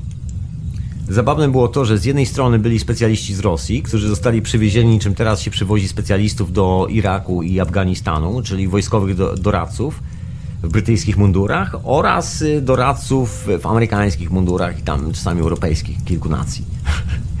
Podobnie było wtedy. Do Hiszpanii zjechali dżentelmeni z rewolucji rosyjskiej, którzy postanowili zrobić kolejną radziecką republikę wspieraną przez Związek Rewolucyjny, nowa rewolucja, nowy design, awangarda nowego świata oraz y, ruch faszystowski, który, y, który był mocno sklejony z ledwo co odrodzonym Watykanem, z tradycjami Kościoła katolickiego, tysiącletnią republiką, demokracją, tym, że klękasz na kolanko, mówisz paciorek i wiesz, naszej krzyży kieszeni amunicja po wieki wieków to jest nasza tradycja i generalnie masz niewolników i kolonie i ktoś na ciebie tyra a z drugiej strony jesteś rewolucjonistą i są fabryki i jesteś towarzyszem. No i postanowiono przetestować, co się lepiej sprawdzi w Europie, gdzieś tam na zadupiu owej Europy, granicy z Afryką. Testowanie trwało, takie przepychanie się. W Hiszpanii akurat e, wygrał, no z pomocą Hitlera w końcu w końcu stwierdzono, że tych ludzi się przyciągnie w jedną stronę i tam z pomocą Hitlera, bo właściwie faszyzm nigdy nie wygrał jako tako. Nawet, e, nawet biorąc pod uwagę to, że to była taka ustawka, żeby sprzedać jeszcze więcej broni, bo oczywiście broni używali rewolucjoniści, broni używali faszyści w, Hiszpanii, także to nie było tak, że jedni strzelali kulkami z proca, a drugi, a, a drugi miał karabin. Nic z tych rzeczy. Za każdy karabin trzeba było zapłacić. Każdy. I ktoś na tym nieźle zarabiał. Im dłużej ta wojna domowa trwała, tym y, więcej kas się na tym trzymało. Ale w pewnym momencie wojna się skończyła i wojna też się skończyła w taki elegancko biznesowy sposób. Przyjechały, właściwie przyleciały niemieckie bombowce, zbombardowały ostatni ośrodek y, opozycji hiszpańskiej, komunistycznej, rządu Republiki, Wolnej Republiki Hiszpanii, no, no, no pasara. No i w tym momencie nowy dyktatorski, faszystowski rząd zrobił jeszcze większe zakupy zbrojeniowe u Niemców i w fabryce Krupa. Kupił wszystko, czołgi, armię zamówił i tak dalej, i tak dalej, samoloty, wszystko. Wszystko poszło na zbrojenia i później trzeba było to gdzieś pchać. Wiadomo, wojna Pacyfiku, wojna w Azji, wojna z Rosją. Zawsze można tym świetnie zarobić. Ale oprócz tego właśnie ta technologia, bo technologie, które mamy, to jest jedna rzecz, a technologie, które możemy sprawdzić, bo tu mieliśmy Nikolę Tesla pod, przed chwilą, który nam tutaj ledwo co, ledwo co tam się wymknął znaczy, że ledwo co się udało go uci uciszyć, jeszcze się nam... No wiesz, co mi chodzi. Są patenty, są urządzenia, a nikt z tego nie korzysta i ciężko je wyprodukować, bo jakaś taka zła wola dookoła, tajemnicza. Udało się uciszyć gentlemana, dalej żyje, teoretycznie może publikować, ale właściwie nie może. Coś tam robi, dłubie sobie skrobie, ale wiesz, nikt o tym nie wie, także spokój, cisza, i nikt, e, że tak powiem, się o nic nie dobija. I co ja chciałem dodać z tej okazji? Że skoro się o nic nie dobija, to wiadomo, że gdzieś trzeba to sprawdzić. Bo to nie jest tak, że to była taka głupia technologia. Najlepsze miejsce do sprawdzenia? Zrobić sobie jakieś nowe miejsce, w którym ludzie są dziarscy.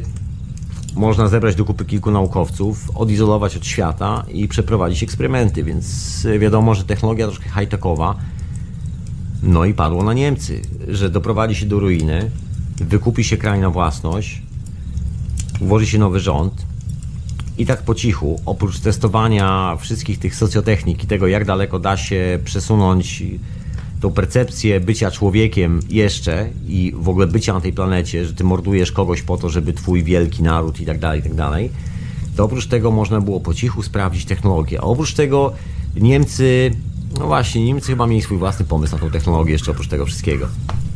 Właśnie między innymi związany z Teslą. A ty słuchasz dzisiaj hiperprzestrzeni w Radiu na Fali, ja na imię Tomek. Właśnie stronę na Skype Radio na Fali, radio na fali, radionafali.com. Ale wracam, wracam do tematu. Po jakże pięknym utworze muzycznym. No to wróćmy do tematu technologii. Jest wiele różnych jakby koncepcji, które tłumaczyłyby, dlaczego sprawy tak się potoczyły.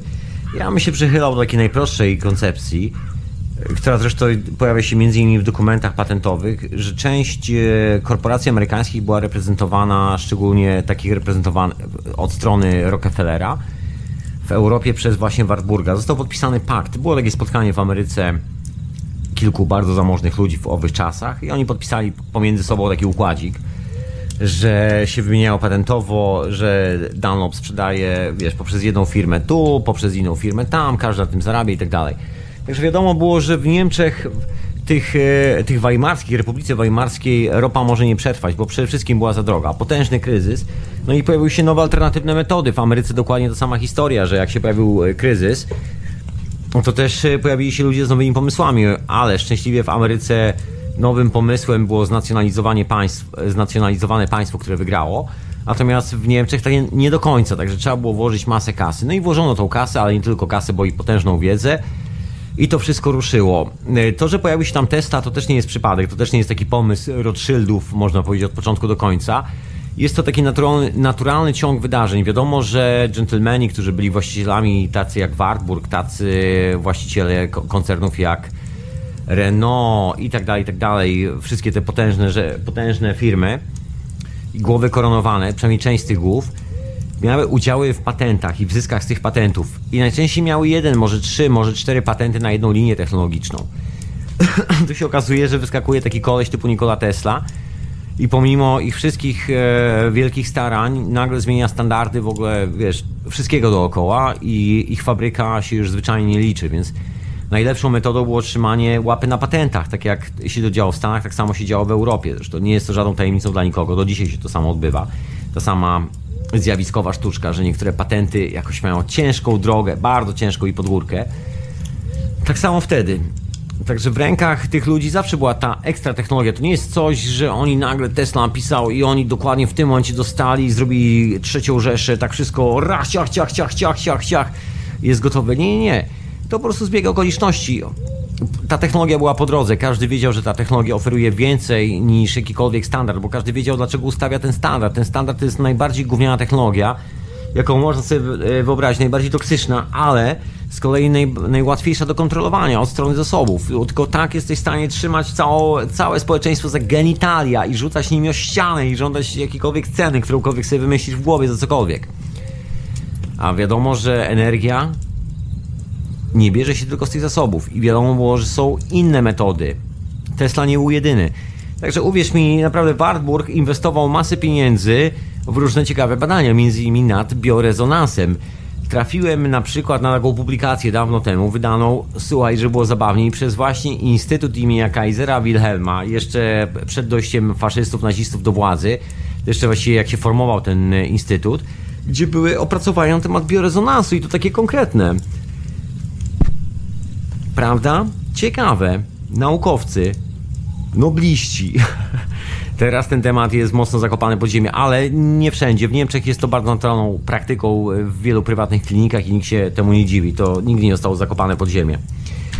Ale wracając do tych wszystkich technologicznych spraw, bo tak się ciągle rozmywam gdzieś po bokach, co świadczy o tym, że ta technologia tam trafiła? Dowody. Dowody, które znajdujemy i ty i ja, jeżeli byłeś w Górach Sowych i ty dziewczyno też i się szlajałaś troszeczkę po kilku miejscach, to jest tam masa ciekawych budynków. Ja polecam przyjrzeć się nawet na tą znaną, chyba najpopularniejszą muchołapkę. Nazwa, y, ojcem nazwy jest tutaj copyright, zdaje się chyba należy przyznać Igorowi Witkowskiemu, który pierwszy zauważył to, to Paralo. No ale faktycznie, no jest to, jest to chyba doskonałe porównanie, cokolwiek by nie mówić. Wiem, że ma też swoich przeciwników. Wystarczy spojrzeć na konstrukcję. Bardzo intrygująca konstrukcja.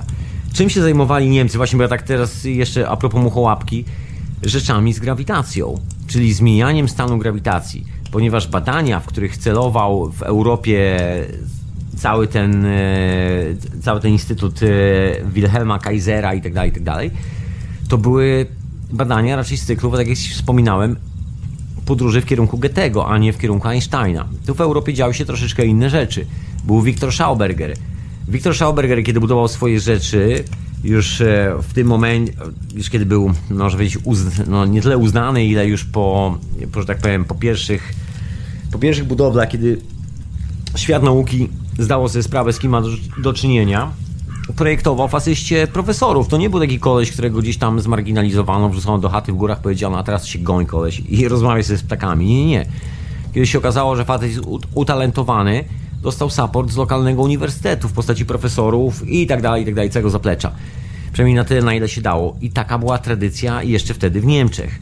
Naukowa. Nauka wywodziła się poniekąd z ludu, nie w Ameryce, tak jak ze standardów e, narzuconych przez giełdę nowojorską.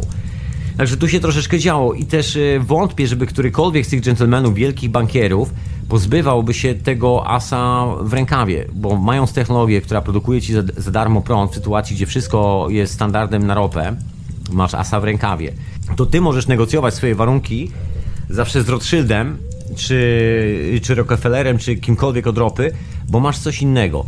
Ale Niemcy zostali sprzedani głównie w kierunku ropy, stąd zresztą patenty syntetycznej ropy, które w rzeczywistości oryginalnie należą do Amerykanów, ale te patenty były wykorzystywane przez cały czas przez, i przez cały czas II wojny światowej i e, przez nazistowskie Niemcy do zasilania swoich urządzeń. Jeszcze dodatkowo opracowali dodatkowe rozwiązania przy pozyskiwaniu syntetycznej ropy za jeszcze niższe pieniądze i tak dalej, i tak dalej. Zresztą dzisiaj część z tych roz, z, e, rozwiązań technologiczno-chemicznych stosuje się przy produkcji benzyny.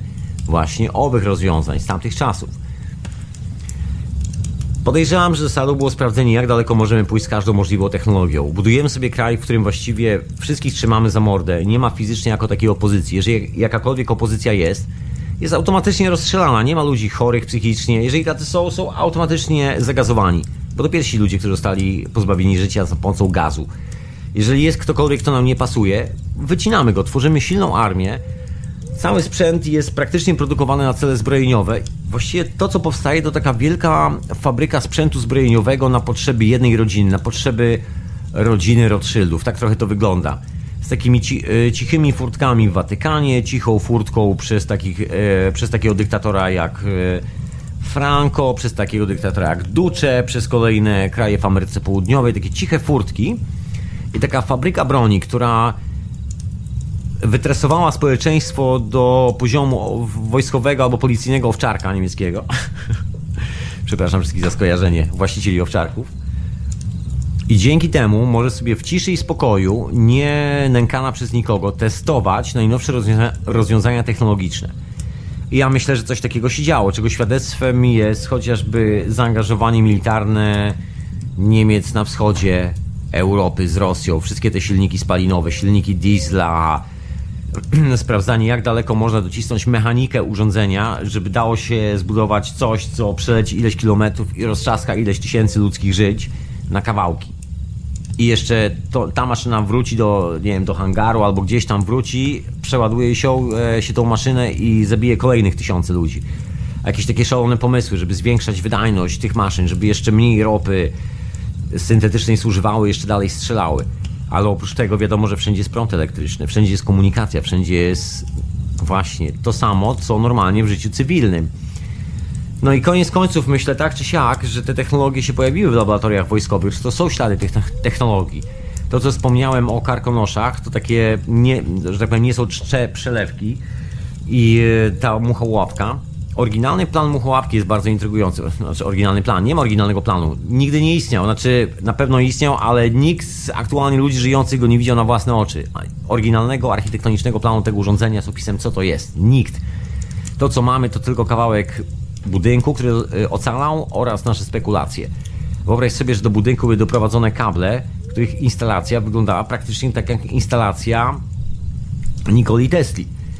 O co tu chodzi? E, Nikola Tesla, pomimo tego, że oczywiście wpakował się w standardy giełdy nowojorskiej i musiał, e, że tak powiem, lawirować przez całe życie, jakby tu upchać swoje urządzenie tak, żeby działało akurat w tak zaprojektowaną sieć instalacji elektryczną, która jest tak zaprojektowana, żeby nic nie działało w tej instalacji za darmo i udawało mu się. I opracował kilka specyficznych metod na korzystanie z tego prądu. Mówiąc w bardzo wielkim skrócie, bo nie chcę tutaj, wiesz, zanudzać się inżynierskimi historiami w sobotni wieczór. Chodzi o inne typy prądu, tak to mówiąc e, obrazowo można nazwać. Inne typy prądu. Jeden z tych typów prądu da się przesyłać praktycznie jednym kablem takimi wiązkami, że bierzesz ileś tam wiązek, dobrze by był bardzo gruby i przysyłasz, co się nazywa napięcie elektrostatyczne, które się pojawia dokładnie w tym samym miejscu na jednym i na drugim końcu kabla. Problem jest tylko taki, że musisz mieć gruby kabel pomiędzy jednym a drugim e, urządzeniem, jeżeli chcesz przesyłać po kablu. Oprócz tego, bo, bo, jest już tak e, potężna moc, że właściwie ciężko idzie po kablu, ale taka moc doskonale nadaje się do nadawania w postaci sygnału wireless, czyli bezprzewodowego. Czyli dokładnie budując urządzenia w ten sposób, używając takich kabli, tworzysz taki sygnał, że możesz go puścić dalej już bez żadnych kabli. I wszystkie instalacje elektryczne, które znaleziono w okolicy Rize, wszystkie instalacje elektryczne, które znaleziono gdzieś tam przy Osówce, są właściwie instalacjami na prąd stały, budowanymi. czy chcesz, czy nie, oczej, e, znaczy, oczywiście możemy się kłócić, ale sprawdź sobie plany Nikoli Tesli. Dosłownie, sprawdź sobie te plany, które są jeszcze starsze, bo mają 40 lat do tyłu względem tego, co kładziono w Karkonoszach, znaczy w Górach Sowich, tych kabli, ale jeżeli się przyjrzysz uważnie, to te rozwiązania to są dokładnie rozwiązania Nikoli Tesli. Ok, możesz powiedzieć, Nikola Tesla tak czy siak zrobił standard prądu elektrycznego dla DC i każdy prąd przemysłowy przesyła się DC. Ok, racja, taka jest prawda, masz rację. Ale nie takie moce i nie w góry człowieku nie buduje się wiązki kabli pomiędzy stacją na zadupiu, która obsługuje, że tak powiem, tylko szczekające zadnią częścią ciała psy, na mocach, y, na których idzie pół miasta jak Wrocław, albo całe takie miasto jak Wrocław. I takich kabli nie widuje się w środku góry, a ja widziałem takie kable w środku gór, takie potężne kable, instalacje jakby ktoś budował kolejną wieżę Watercliff. No i kolejna przesłanka to jest samo położenie tych wszystkich, ja to nazywam laboratoriów. Bo mi się wydaje, że to w dużej mierze mia, miały być laboratoria. Też fabryki nowoczesnych technologii, ale takie bardziej manufaktury. Miejsca, w których produkowano pro, prototypowe egzemplarze. Nic, co miało wejść jeszcze do produkcji seryjnej, ale coś, co miało zostać konkretnie sprawdzone już na taką naprawdę konkretną skalę. Dlatego Niemcy projektowali bardzo dziwne urządzenia do latania, które niekoniecznie były, że tak powiem, aerodynamiczne od takiej klasycznej strony, tylko ciągle słyszeliśmy gdzieś w tych opowieściach, nawet w tych dokumentach do tej pory istnieje masę takich, e, takich dziwnych sformułowań. Jedno z nich to jest to słynne Wunderwaffe, cudowna niemiecka broń, coś, coś co miało odmienić losy III Rzeszy w ostatnim momencie wojny taki joker w rękawie, po prostu para, wszystkie cztery asy plus y, joker w rękawie. Nikt nie może cię przebić przy stoliku podczas gry w pokera. Masz najmocniejsze karty. I dokładnie myślę, że to się wydarzyło w Niemczech. Myślę, że całe to szaleństwo wojny doprowadziło do, e, do takiej bardzo ekstremalnej sytuacji. Myślę, że niemieccy naukowcy nie cofnęli się przed czymś, przed czym, przed czym cofnęli się amerykańscy naukowcy. W Stanach Zjednoczonych to wszystko za, um, bardzo mocno zahaczało o uniwersytety i o, i o takie propagandowe, rządowe historie. I myślę, że z tego powodu tam właściwie ludzie z głowy wybili sobie wszystkie te, można powiedzieć w cudzysłowie, kosmiczne idee i zaczęli tylko i wyłącznie pracować nad, o nie będę, o będę okrutny troszeczkę, nad głównowartymi teoriami do tej pory nikt, e, w których do tej pory nikt nie jest w stanie potwierdzić eksperymentalnie. Natomiast w Niemczech to był taki eksperymentalny kraj. Wiadomo, że nikt się o tym nie dowie. Wiadomo, że ludzie wtedy wiedzieli o tych urządzeniach. To dzisiaj może twój lokalny polityk, twój lokalny poseł nie ma bladego pojęcia, co to jest Nikola Tesla. Poza tym, że jak usłyszy, usłyszy, słowo Tesla, to pomyśli o sportowym samochodzie i pomyśli, że gdyby cię wydymał, wziął większą łapówę za sprzedanie twojego lasu w okolicy i rzeki, to sobie kupi Nikolę Tesla, znaczy kupi sobie samochód Tesli, ale wtedy ludzie wiedzieli, kim był Tesla. Wtedy ludzie wiedzieli, że prąd za darmo jest tylko kwestią czasu. Wszystkie te rzeczy były wiadome. To tylko dla ludzi żyjących wtedy było kwestią czasu. I dla paru ludzi, jak się okazało, było kwestią czasu zamknięcie tej furtki, żeby to się nigdy nie wydarzyło. Ale nie w taki sposób, żeby w ogóle to odciąć, bo zawsze było ryzyko i zawsze jest ryzyko, że jeżeli zostawisz coś w samopas, masz zwierzaki, wypuścisz je samopas, to może część z nich zdziczeć i uciec. I nigdy już nie wrócą, a jak wrócą, to cię zjedzą. Razem e, z butami, także lepiej się zabezpieczyć jeżeli są jakiekolwiek badania robione na świecie, to niech one będą robione w Twoich laboratoriach i pod Twoim czujnym okiem. To Ty będziesz wtedy kontrolował, co zrobić z tą technologią, czy ją wypuścić na rynek, czy nie wypuścić. Wiadomo, że jeżeli jest wojna, nie wypuścisz e, na rynek technologii, które są bardzo takie edgy, bardzo kosmiczne bo wiadomo, że jeżeli ten samolot spadnie poza linię wroga, automatycznie informacja trafi do opinii publicznej. Wojna jest już domeną propagandy. To nie jest zabawa w technologię. Tam nikt tak naprawdę nie bawi się w technologię. Technologia jest na zapleczu, gdziekolwiek, troszkę bardziej schowana. Tam się sprzedaje już takie rozwiązania, na których się zarabia kupę kasy.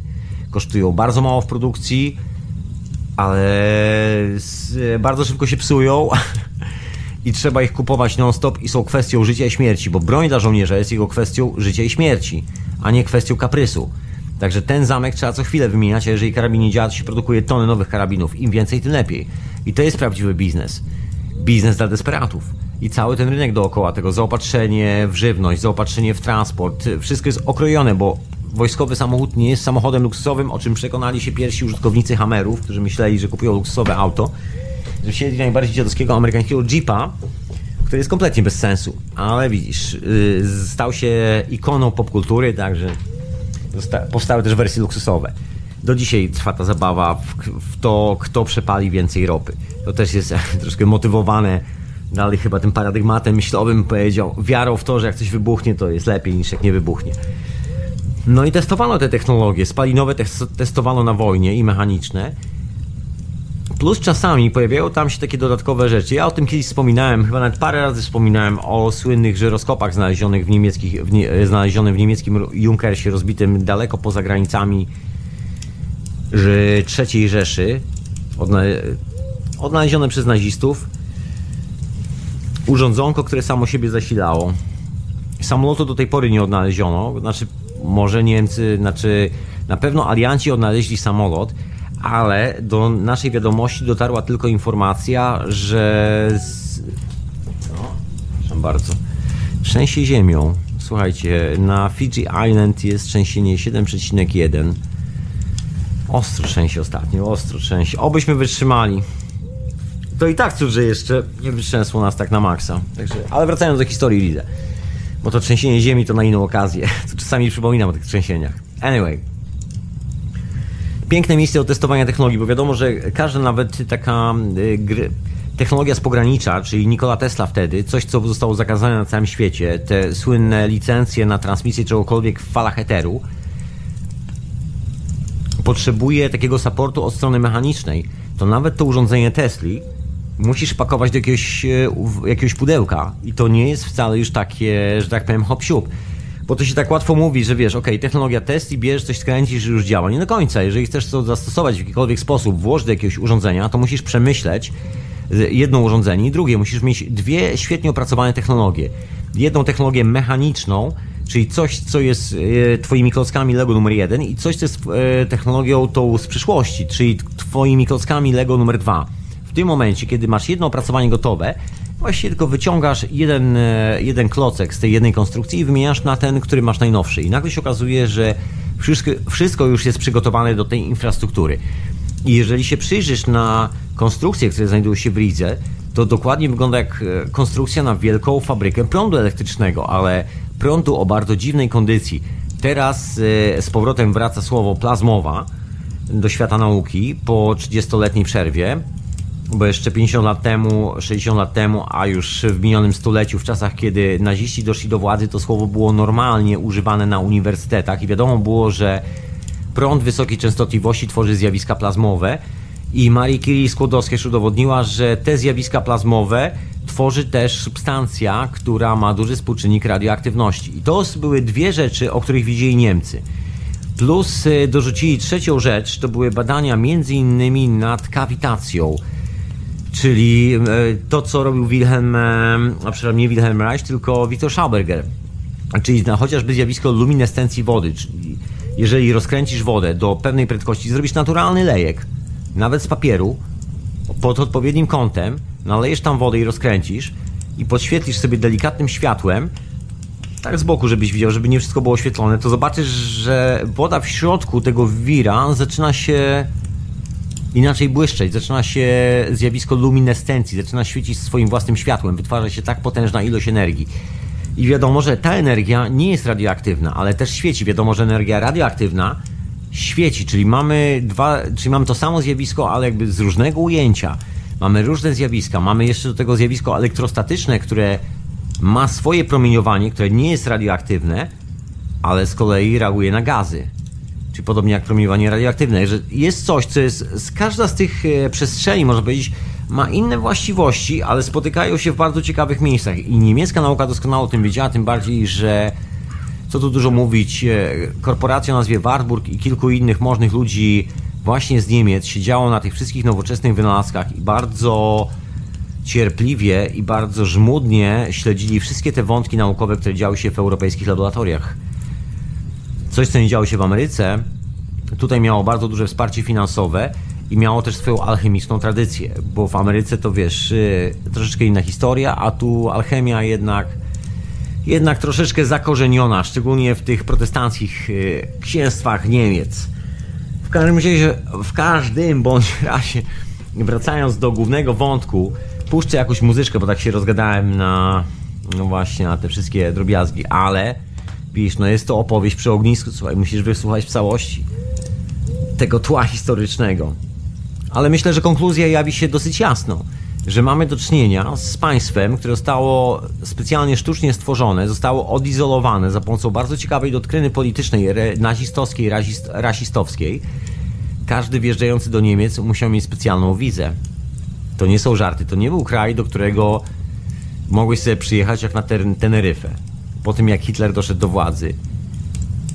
Absolutnie trzeba było mieć specjalny dokument, który zezwala na przejazd przez Niemcy i na dokumencie przejazdowym czy wjazdowym do Niemiec trzeba było mieć zaznaczone, gdzie się do tych Niemiec jedzie. Poważnie, to było jeszcze gorzej niż wiza do Stanów Zjednoczonych. Chociaż Amerykanie, myślę, pod tym względem dawno już e, dogonili trzecią Rzeszę. Przepraszam bardzo, bo ja tutaj sobie...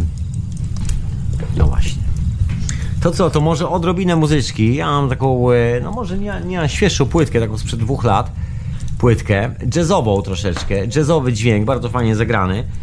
Także skoro tak mówisz o Europie, w Europie w końcu grało się też całkiem niezły jazz w tamtych latach, w paryskich klubach. Zresztą taką, e, może być stolicą awangardy, stolicą jazzu między innymi w Europie, stolicą w ogóle wszelkiego rodzaju kreatywności były zgadni, nie uwierzysz, były Niemcy, właśnie Republika Weimarska i to właśnie tam tak na styku granic e, z Belgią, Holandią i Francją, to właśnie górnicze zagłębie, gdzie była największa nędza. Wiesz, jak już nie ma nic do stracenia, to jedyne co można zrobić, to zrobić sobie dobrą zabawę, czasami się najeść tym, co jest dookoła. Jeżeli już nic nie działa dookoła, to samemu wymyślić pieniądze i tak dalej, i tak dalej. Wiesz o czym mówię. Także ludzie, ludzie tam troszkę jakby odzyskali zdrowego ducha przez chwilę i jak się okazało, ten zdrowy duch chyba przeraził kilku mocno i to nie na żarty. Przeraził tak, że wymyślili sobie nowe państwo, w którym e, postanowili trzymać wszystko pod kontrolą, żeby przypadkiem nie utracić kontroli nad, e, nad wojnami i nad sprzedażą broni i nad polityką i nad, e, no myślę, że taką całkiem sporą częścią takiego zorganizowanego życia dookoła nas do dzisiaj. Ale to nie koniec, bo ja oczywiście nie kończę dzisiaj ja tak rozgrzebałem troszkę sobie ten temat Rize, no bo od czegoś trzeba zacząć. I najlepiej zacząć od samego początku. Skąd się wziął, wo, wziął taki pomysł, żeby Rize zrobić, takie gdzieś tam w górach. I pierwsze ślady, na które ja trafiłem, to są właśnie, bo to takie konkluzje dzisiejszego odcinka, wiesz, powoli kończę. To konkluzje składające się z trzech obszarów technologii. Pierwszy obszar technologii pochodzi od Nikoli Tesli. Są to sprawy związane z wysokimi napięciami, wysokimi częstotliwościami, przesyłem prądu wireless, czyli bezprzewodowo i w ogóle produkcją tego prądu przede wszystkim, bo jest to prąd o specyficznych parametrach. Jeżeli masz napięcie i natężenie i zmienisz jego parametry w odpowiedni sposób, odpowiednimi urządzeniami, nagle się okazuje, że ten prąd jest dostępny praktycznie w każdym miejscu tej planety na urządzeniu, które jest odpowiednio dopasowane, dostrojone jak na zasadzie radia, dosłownie do tego twojego urządzenia, które ty masz gdzieś na drugim końcu świata i wbijając czy kładąc dosłownie kawałek miedzianego druta w ziemi, możesz odbierać sobie ten sygnał. I czy to jest prąd elektryczny, czy to jest radio, czy to jest cokolwiek innego, co jest to ogólnie dostępne. Ten pomysł był znany i zresztą był to pomysł, który legł u podłoży powstania tej, e, tego trustu korporacyjno-rządowego w Stanach Zjednoczonych, który zmonopolizował cały rynek i położył łapę na wszystkich patentach zarządzanego przez, zarządzany przez marynarkę Stanów Zjednoczonych. Zresztą szefem RCI był nie kto inny jak generał marynarki, jak szef w ogóle marynarki Stanów Zjednoczonych. Innym słowem, a mianowicie chodziło o pomysł na radia, które nie wymagają żadnego zasilania. I ja kiedyś dawno temu o tym wspominałem.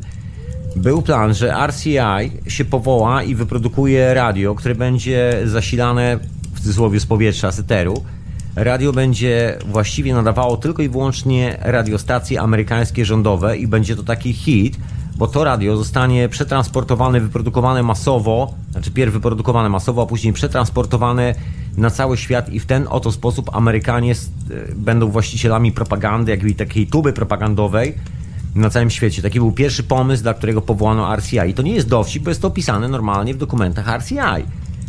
Nie widziałem planów tego radia, ale wiadomo, że takie urządzenie istniało, bo nie po to powołuje się organizację, żeby wiesz, kiedy nie ma planów. Naprawdę nie buduje się domów, kiedy nie ma wylanych fundamentów. Zapomnij o tym. Nie stawia się wtedy dachu. No chyba, że domy kopułowe, ale to inna historia. W każdym razie RCI miało taki patent i właściwie było parę takich urządzeń w Stanach Zjednoczonych. U paru niezależnych wynalazców wszystkich uwalono konkretnie i do końca. Niektóry, niektórzy zgubili swoje życie po drodze. Tak jakoś wyszło. To tak jak wynalazca silnika na wodę Stan Stanley Meyer. Stan Meyer, którego zatruto, między innymi. Ale zostawiamy szalone losy wynalazców. Wracamy do tego pomysłu RCI, bo technologia była znana. W Niemczech były te same pomysły, ale było to zbyt ryzykowne jako technologia do wprowadzenia, ponieważ okazało się, że ludzie mają niesamowitą kreatywność i potrafią, co udowodniono w Stanach Zjednoczonych, na przykładzie urządzeń medycznych, które same produkowały innymi prąd, ludzie potrafili zasilać tym szpitale i tak dalej, i tak dalej. Nagle się okazało, że lokalne elektrownie, które nale należały do lokalnych władz, czyli podlegały już rządowi w Waszyngtonie, bo to już był standard prądu elektrycznego, traciły wpływy. Także uwalono wszystkie te rzeczy dosyć konkretnie, ale technologia istniała, bo to, że coś znika z e, mojego i Twojego widoku, nie znaczy, że technologia nie jest rozwijana albo w ogóle nie istnieje. My nie wiemy, w jakim momencie ta technologia często została, że tak powiem, zdjęta z naszego widoku. Z tego, co się orientuję, przynajmniej ja prywatnie po pośledzeniu spraw związanych z Nikolą Teslą, i pozostałymi mu w e, ówczesnych czasach. Zostało bardzo dużo gotowych e, zastosowań technologicznych, takich no jak klocki Lego, dosłownie wyciągasz, robisz, wkładasz i urządzenie działa. Nie ma żadnego problemu.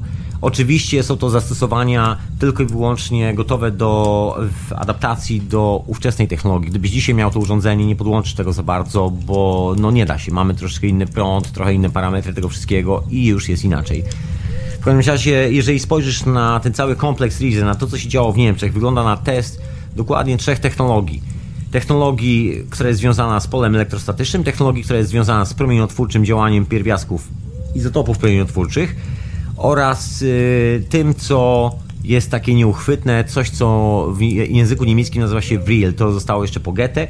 To są te niewidoczne moce, zresztą od yy, tego słowa nazwano też stowarzyszeniem Vril takie, no niby teozeficzne i tak dalej, i tak dalej, bo no tak jak wspomniałem wcześniej, w Europie rozwijała się ta wiedza. To nie było tak, że wszyscy wierzyli w Newtona. Goethe jednak zrobił swoje. Wszystkie te eksperymenty z optyki, które zniszczyły wszystkie teorie Newtona do zera, stworzyły podstawy do badań Rudolfa Steinera, który zresztą partycypował później w działaniach Towarzystwa Teozoficznego założonego przez Halinę Błabacki, długie i skomplikowane historie wielu różnych ludzi, ale jedno to wszystko łączy. Jakby. Historie są skomplikowane, ale, ale konkluzja jest bardzo prosta. Ci wszyscy ludzie mieli bardzo konkretną wiedzę i wiedzieli, jak robić tak, żeby urządzenia działały. I to używając bardzo dziwnych mocy. Tak jak Viktor Schauberger. Koleś budował coś, co wygląda jak turbina, z kawałków miedzi, odpowiednio ustawiał te wiatraczki w tej turbinie pod odpowiednim kątem, montował jedną, drugą, trzecią, zwijał do kupy i nagle samo z siebie się kręciło. Widziałem takie urządzenie, taką zbudowaną replikę turbiny. Rewelacyjna historia, tylko widziałem taką, może być amatorską konstrukcję. Turbina się bardzo powoli kręciła, nie była tak idealnie dopasowanym silnikiem, ale fenomenalne zjawisko. Różnica temperatur, która powstaje w turbinie, samoczynnie, różnica temperatur cały czas ją obraca. I tą turbinę możesz postawić dosłownie na biurku, możesz postawić na podłodze, możesz postawić, e, nie wiem, na szafie, w szafie, gdziekolwiek. Ona nie potrzebuje wiatru. Ta turbina się kręci różnicą Właśnie. Oryginalna koncepcja była różnicą temperatur, później różnicą. A właśnie, teraz się okazuje, że różnicą pól w środku, które się manifestują na kilka różnych sposobów, ale to już taka technologiczna historia. W każdym razie to było używane normalnie jako działające rozwiązanie technologiczne w Niemczech i w Uniwersytecie w Gracu zresztą i w kilku innych miejscach, szczególnie w tym instytucie badawczym e, Kaisera Wilhelma, gdzie trafiały wszystkie te opracowania, badano użyteczność tych wszystkich rozwiązań, nie ich zgodność z teoriami akademickimi, tylko konkretną użyteczność, jeżeli budujesz tego broń, budujesz cokolwiek. Budujesz zapory, produkujesz kawałek prądu i się okazało, że te trzy elementy są właśnie tym, co należy przetestować. Po cichu, bez drapania, że tak powiem, całego świata. Cały świat ma funkcjonować na ropie, zrobi się do tego wielką wojnę, przepali tonę ropy, wszyscy uwierzą w to wszystko, badanie naukowe się, że tak powiem, schowa pod dywanem i tak to troszeczkę wyglądało. Mam taką swoją koncepcję, że Rockefeller, Rothschild i Watykan nie do końca jakby ta z, inwestorzy nie do końca sobie zdawali sprawę, z kim mają do czynienia, bo Niemcy wcale nie byli, że tak powiem, Warburg i jego kumple, właściwie Warburg zmarł, bo później już Warburg zmarł troszkę wcześniej, nie, do, nie doczekał III Rzeszy, to już e, jego następcy. No ale myślę, że niemieccy bankierzy, naukowcy mieli to do siebie, że zabawna historia. Tworzyli takie wspólne lobby. Tradycja wspólnych towarzyskich spotkań i to, że może być elita finansowa spotykała się razem z elitą inżynieryjną i że to jest taki troszkę stechnokra- stechnokratyzowany kontakt społeczny pomiędzy ludźmi i rozmawiają o takich rzeczach, że tam dużo ludzi e, będących właścicielami fabryk też prowadziło swoje własne eksperymenty i swoje własne centra badawcze i tak dalej, i tak dalej, i tak dalej. Te wszystkie powiązania towarzyskie no nie wiem, może doprowadziło do tego, że oni widzieli troszeczkę więcej i postanowili, że sięgną po troszeczkę w, e, powiem, bardziej ukryte sprawy niż to, co miało się oficjalnie dziać. Oficjalnie miała być być może tylko ropa, oficjalnie miała być może być ty, e, tylko atom i nic więcej. Natomiast reszta miała leżeć lekko odłogiem. Właściwie ta wojna była po to, żeby świat przepalił ropę, żeby nikt nie wracał do Nikoli Tesli, żeby zostawić te lampy, znaleźć inne rozwiązanie, bo w tych lampach też produkuje się prąd, żeby znaleźć coś, co już w ogóle skreśli jakiekolwiek inne możliwości produkowania niezależnych zasobów na tej planecie dla kogokolwiek poza wielkimi korporacjami. I pomysł doskonale się udał. Ale myślę, że Niemcy, a szczególnie inwestorzy lokalni, którzy widzieli, że Amerykanie to Amerykanie, oni są tu u siebie, oni będą dbali o swoją historię, no i tak po cichu troszeczkę poszli dalej i postanowili połączyć to wszystko do kupy. Dlatego obserwujemy coś tak dziwnego, jeżeli, jeżeli się przyglądamy kompleksowej lidze. Widzimy tak dziwne rozwiązania, widzimy fragmenty rozwiązań z, z, z technologii nuklearnej, bo znajduje się tam e, coś, co niektórzy nazywają oczyszczalnią, przepompownią i tak dalej, nazw jest wiele, czy zbiornikiem i tak dalej. W rzeczywistości jest to dokładnie tożsama konstrukcja z pierwszym reaktorem e, jądrowym, o czym zresztą jeden gentleman w Polsce napisał. Zresztą taki sam reaktor znajduje się, zdaje się, w Argentynie. Pierwszy reaktor, re, takie pierwsze komercyjne reaktory w ogóle na świecie tak wyglądały, czyli tam właściwie za, zaczęto ro, projektować pierwsze takie już działające reaktory, bo jeżeli budujesz coś, co jest e, już tak zdefiniowane, to znaczy technologię masz opanowaną. Ty nie stawiasz ściany zastanawiając się, ok, może ją przesunę jeszcze później o dwa metry dalej, może to będzie prototyp, tylko ty już robisz gotowe na wymiar, czyli już była działająca technologia, czyli wiadomo, że źródła zasilania były. Były to małe reaktory.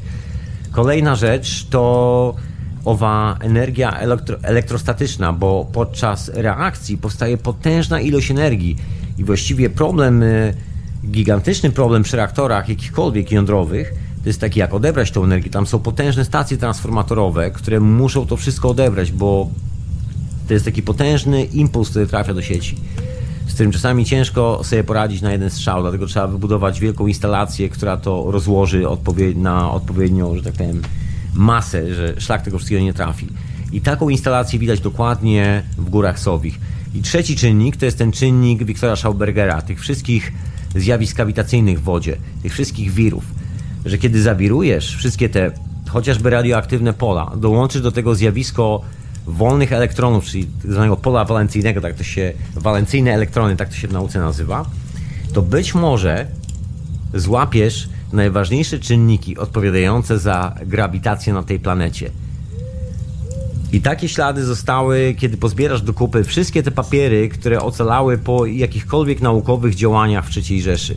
Tak wiesz, nie kopiąc się w betonie, niekoniecznie wiesz, ścierając trzy pary butów pod rząd w, w, w górach Sowich, tylko tak jak rzucisz tylko i wyłącznie okiem na te wszystkie dokumenty, nagle zauważysz parę o tych wszystkich sytuacji i zauważysz ciekawą rzecz, że jest jedna instytucja, która skupia wszystkie te badania i ślad znika po tym wszystkim. I nagle trafiasz na dziwne kompleksy w takich bardzo turystycznych, pięknych górkach, gdzie specjalnie po, posadzono las, słuchaj, las przyniesiono w betonowych, drzewa w takich betonowych kadziach były przynoszone, wszystko posadzono, zrobiono nagle góry na nowo, wy- wybudowano nowy kawałek świata z wielkimi, no właśnie, dziwnymi, potężny, potężnymi podziemiami.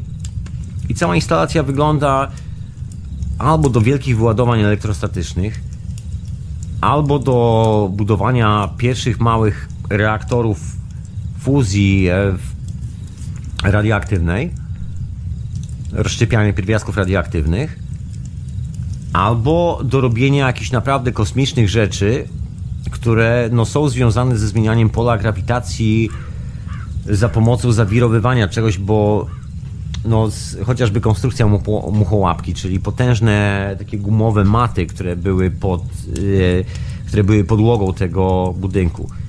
Nikt nigdy nie odkrył żadnej chłodni, w której stosowano potężne gumowe maty, maty i tego typu izolacje, budowano specjalny basen i taką instalację elektryczną, która ma rozmiar jak do zasilania, nie wiem, no, jednej dzielnicy dużego miasta, a nie małej chłodni. I to jest ciekawa historia. I poprzestanę na razie na tych refleksjach, na tych trzech obszarach wiedzy, które w dziwny sposób w dokumentach, w nawet takich legalnych opracowaniach, nawet w tych opracowaniach, które później e, ujrzały światło dzienne po II wojnie światowej e, w postaci kierunków badawczych gdzieś tam niemieckich naukowców na amerykańskich uniwersytetach, gdzieś tam ślady tego nagle się pojawiają i zawsze ślady tych trzech obszarów. Ciekawa historia, prawda? I z tym wnioskiem Cię zostawiam. To była moja pierwsza opowieść na temat kompleksu Rize. Moi znajomi się ze mnie śmieją, że mam lekką obsesję na tym punkcie.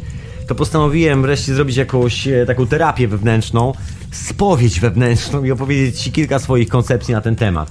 Także dzisiaj odcinek numer jeden o początkach tego, e, tego pomysłu i no właściwie korzeniach takich schowanych troszeczkę głębiej, technologicznych, które wydają mi się mogą, mogą takie być. Ale uprzedzam cię, jest to w dużej mierze moja swobodna spekulacja, bo tych wszystkich dokumentów zostało tyle, co kot napłakał. Tak tajemnicza historia. Raptem 70 lat do tyłu, niby wszyscy już umarli, niby już nieważne, ale jednak coś tam takiego jest w tych, w tych miejscach, co powoduje, że dalej są owiane tą dziwną tajemnicą. A cóż może być takiego, co ktoś chciałby, ktoś duży i wpływowy, zachować dzisiaj dalej jako tajemnicę w dzisiejszym świecie? Co dalej pozostało tożsame dla świata sprzed 70-100 lat i tego świata dzisiaj? Czyżby nie zasoby, sposób pozyskiwania energii, komunikacja? Who knows? Takie są moje przypuszczenia i na temat moich przypuszczeń e, będę snuł rozważania dalej w następnych hiperprzestrzeniach. A Tobie, słuchaczko i słuchaczku, dziękuję serdecznie za wysłuchanie kolejnej hiperprzestrzeni. Tak wakacyjnie wrzucam taki temat. Zostawiam moje takie, wiesz, wewnętrzne podróże do krainy Duati nie tylko. One jakieś tam wrócą, ale na razie, na razie taka wakacyjna, klechda sezonowa przy ognisku, o kompleksie Rize. No wiesz, o czymś przy tym ognisku trzeba porozmawiać, prawda? Tak relaksacyjnie troszeczkę. Bo to już myślę, tak czy siak lata mijają. Chociaż strażnicy tam dalej w górach są. Dalej, dalej bywają, się pojawiają dżentelmeni. Tak się ich określa. Kto to jest ten strażnik, jakbyś nie wiedział, albo ty nie wiedziała. W górach sobie pojawiają się ludzie. Czasami takie kuriozalne sytuacje. Samochody na niemieckich tablicach rejestracyjnych kiedyś, czasami, dawno temu. Teraz raczej nie, na lokalnych. I gdzieś tam jakiś taki człowiek chodzi i albo dwóch chodzi i jak ty się pojawisz w takim miejscu, nagle z lasu wychodzi dwóch kolesi, tak się przygląda tobie, przygląda, ty wychodzi, że tam w lesie zaparkowany samochód, jakiś tak dziwnie. Oni tak chodzą, jakby pilnowali tego miejsca. Jest tak dziwnie. Takie re relacje. I ci ludzie, którzy tak się pojawiają nagle, gdzie ty wdepniesz w jakieś takie dziwne miejsce w, e, właśnie w tych górach sobie, gdzieś przy jakichś takich dziwnych kompleksach i nagle pojawiają się właśnie owi ludzie. To owi strażnicy, tak nazywani. W lokalnych legendach. Dolnośląskich. Także taka historia. Właśnie, a na koniec jeszcze, zanim zamknę audycję, dokończyć tą historię z Wrocławiem, bo tak zacząłem od tego bunkra, że jest pięć poziomów i jest tylko jedna jak na razie spójna hipoteza i jeden potwierdzony plan na bardzo podobny bunkier do tego, który znajduje się we Wrocławiu. I to jest potwierdzenie jednej z tych trzech dróg mojej hipotezy. Mianowicie był to bunkier projektowany na wypadek wybuchu atomowego. Proszę Państwa, tak jest cały zaprojektowany. Taka ciekawostka. Także ciekawe historie, ale to już zostawiam tobie w głowie, człowieku. Ja tu znikam sobie na wieczorową porę w radiu na fali, bo jeżeli słuchasz tego w radiu czas snu, albo w radiu Paranormalium i się zastanawiasz, co ja teraz zrobię, jak się skończy audycja, to ja teraz zostaję z powrotem na antenie tych obydwu radiów i już w nienagrywanym kontencie, chociaż jeżeli chcesz sobie nagrywać, albo sobie nagrywasz, to sobie nagrywaj. Help yourself, czyli, że tak powiem, e, czuj się swobodnie, człowieku, rób z tym cokolwiek chcesz, a ja tu zostaję na taką już nieoficjalnie, nienagrywaną audycję o nazwie Wieczorowa Pora, jak zwykle w sobotni wieczór, także jak jesteś nocnym markiem, nie chce ci się spać, chce ci się zostać przy tym ognisku w środku nocy, to zostawaj. A ja tymczasem się zawijam z tej hiperprzestrzeni. Pozdrawiam Cię, słuchaczu, offline i słuchaczu, no online to jesteś tu teraz. Na czacie wszystkich pozdrawiam serdecznie, na czacie Radio na Fali. A ty jak jesteś gdzieś w drodze, hmm, a, może właśnie jesteś w samochodzie, jedziesz gdzieś w kierunku gór. Gór w kierunku kompleksu Rize. No, już prawie się poczułem, jak wiesz, sprawozdawcę telewizyjny. Dobra, dobra, kończymy z tym Rize na dzisiaj. Zostawiamy na przyszły tydzień. Ja będę kończył ten wątek, bo, bo jest naprawdę bardzo intrygujący. Ja widziałem te kable elektryczne w ziemi, ale to już zostawiam. Dobra, koniec, koniec, bo znowu się rozkręcę. Dobra, to ja znikam, to ja znikam i pojawiam się za tydzień w hiperprzestrzeni. Do usłyszenia następnym razem. Pozdrawiam cię serdecznie. Daj mi chwilę, jeszcze tak na koniec dorzucę, żebym ci odpowiedział na maila, człowieku i dziewczyno, bo tam już wracam do biura, jeszcze mam sprawy firmowe, że tak powiem, dookoła siebie, takie wiesz, życiowe do ogarniania, ale już tam jestem na mailu Radia na Fali, już tam kontaktuję. Zaczynam to czytać powoli, powoli już odsyłam pierwszą korespondencję, także przepraszam za straszną zwłokę, ale już, już wracam na stałe do komputera, już wracam na stałe, że już będę dostępny. A teraz wakacje szczęśliwie, także może też jesteś na wakacjach i wcale nie chce ci się prowadzić bujnej korespondencji. I dobrze, czas się zrelaksować. Takie wakacyjne opowieści, tajemnicze góry, rize, podziemia. No właśnie. Do następnego razu słuchałeś i ty też słuchałaś hiperprzestrzeni w radiu na fali.com.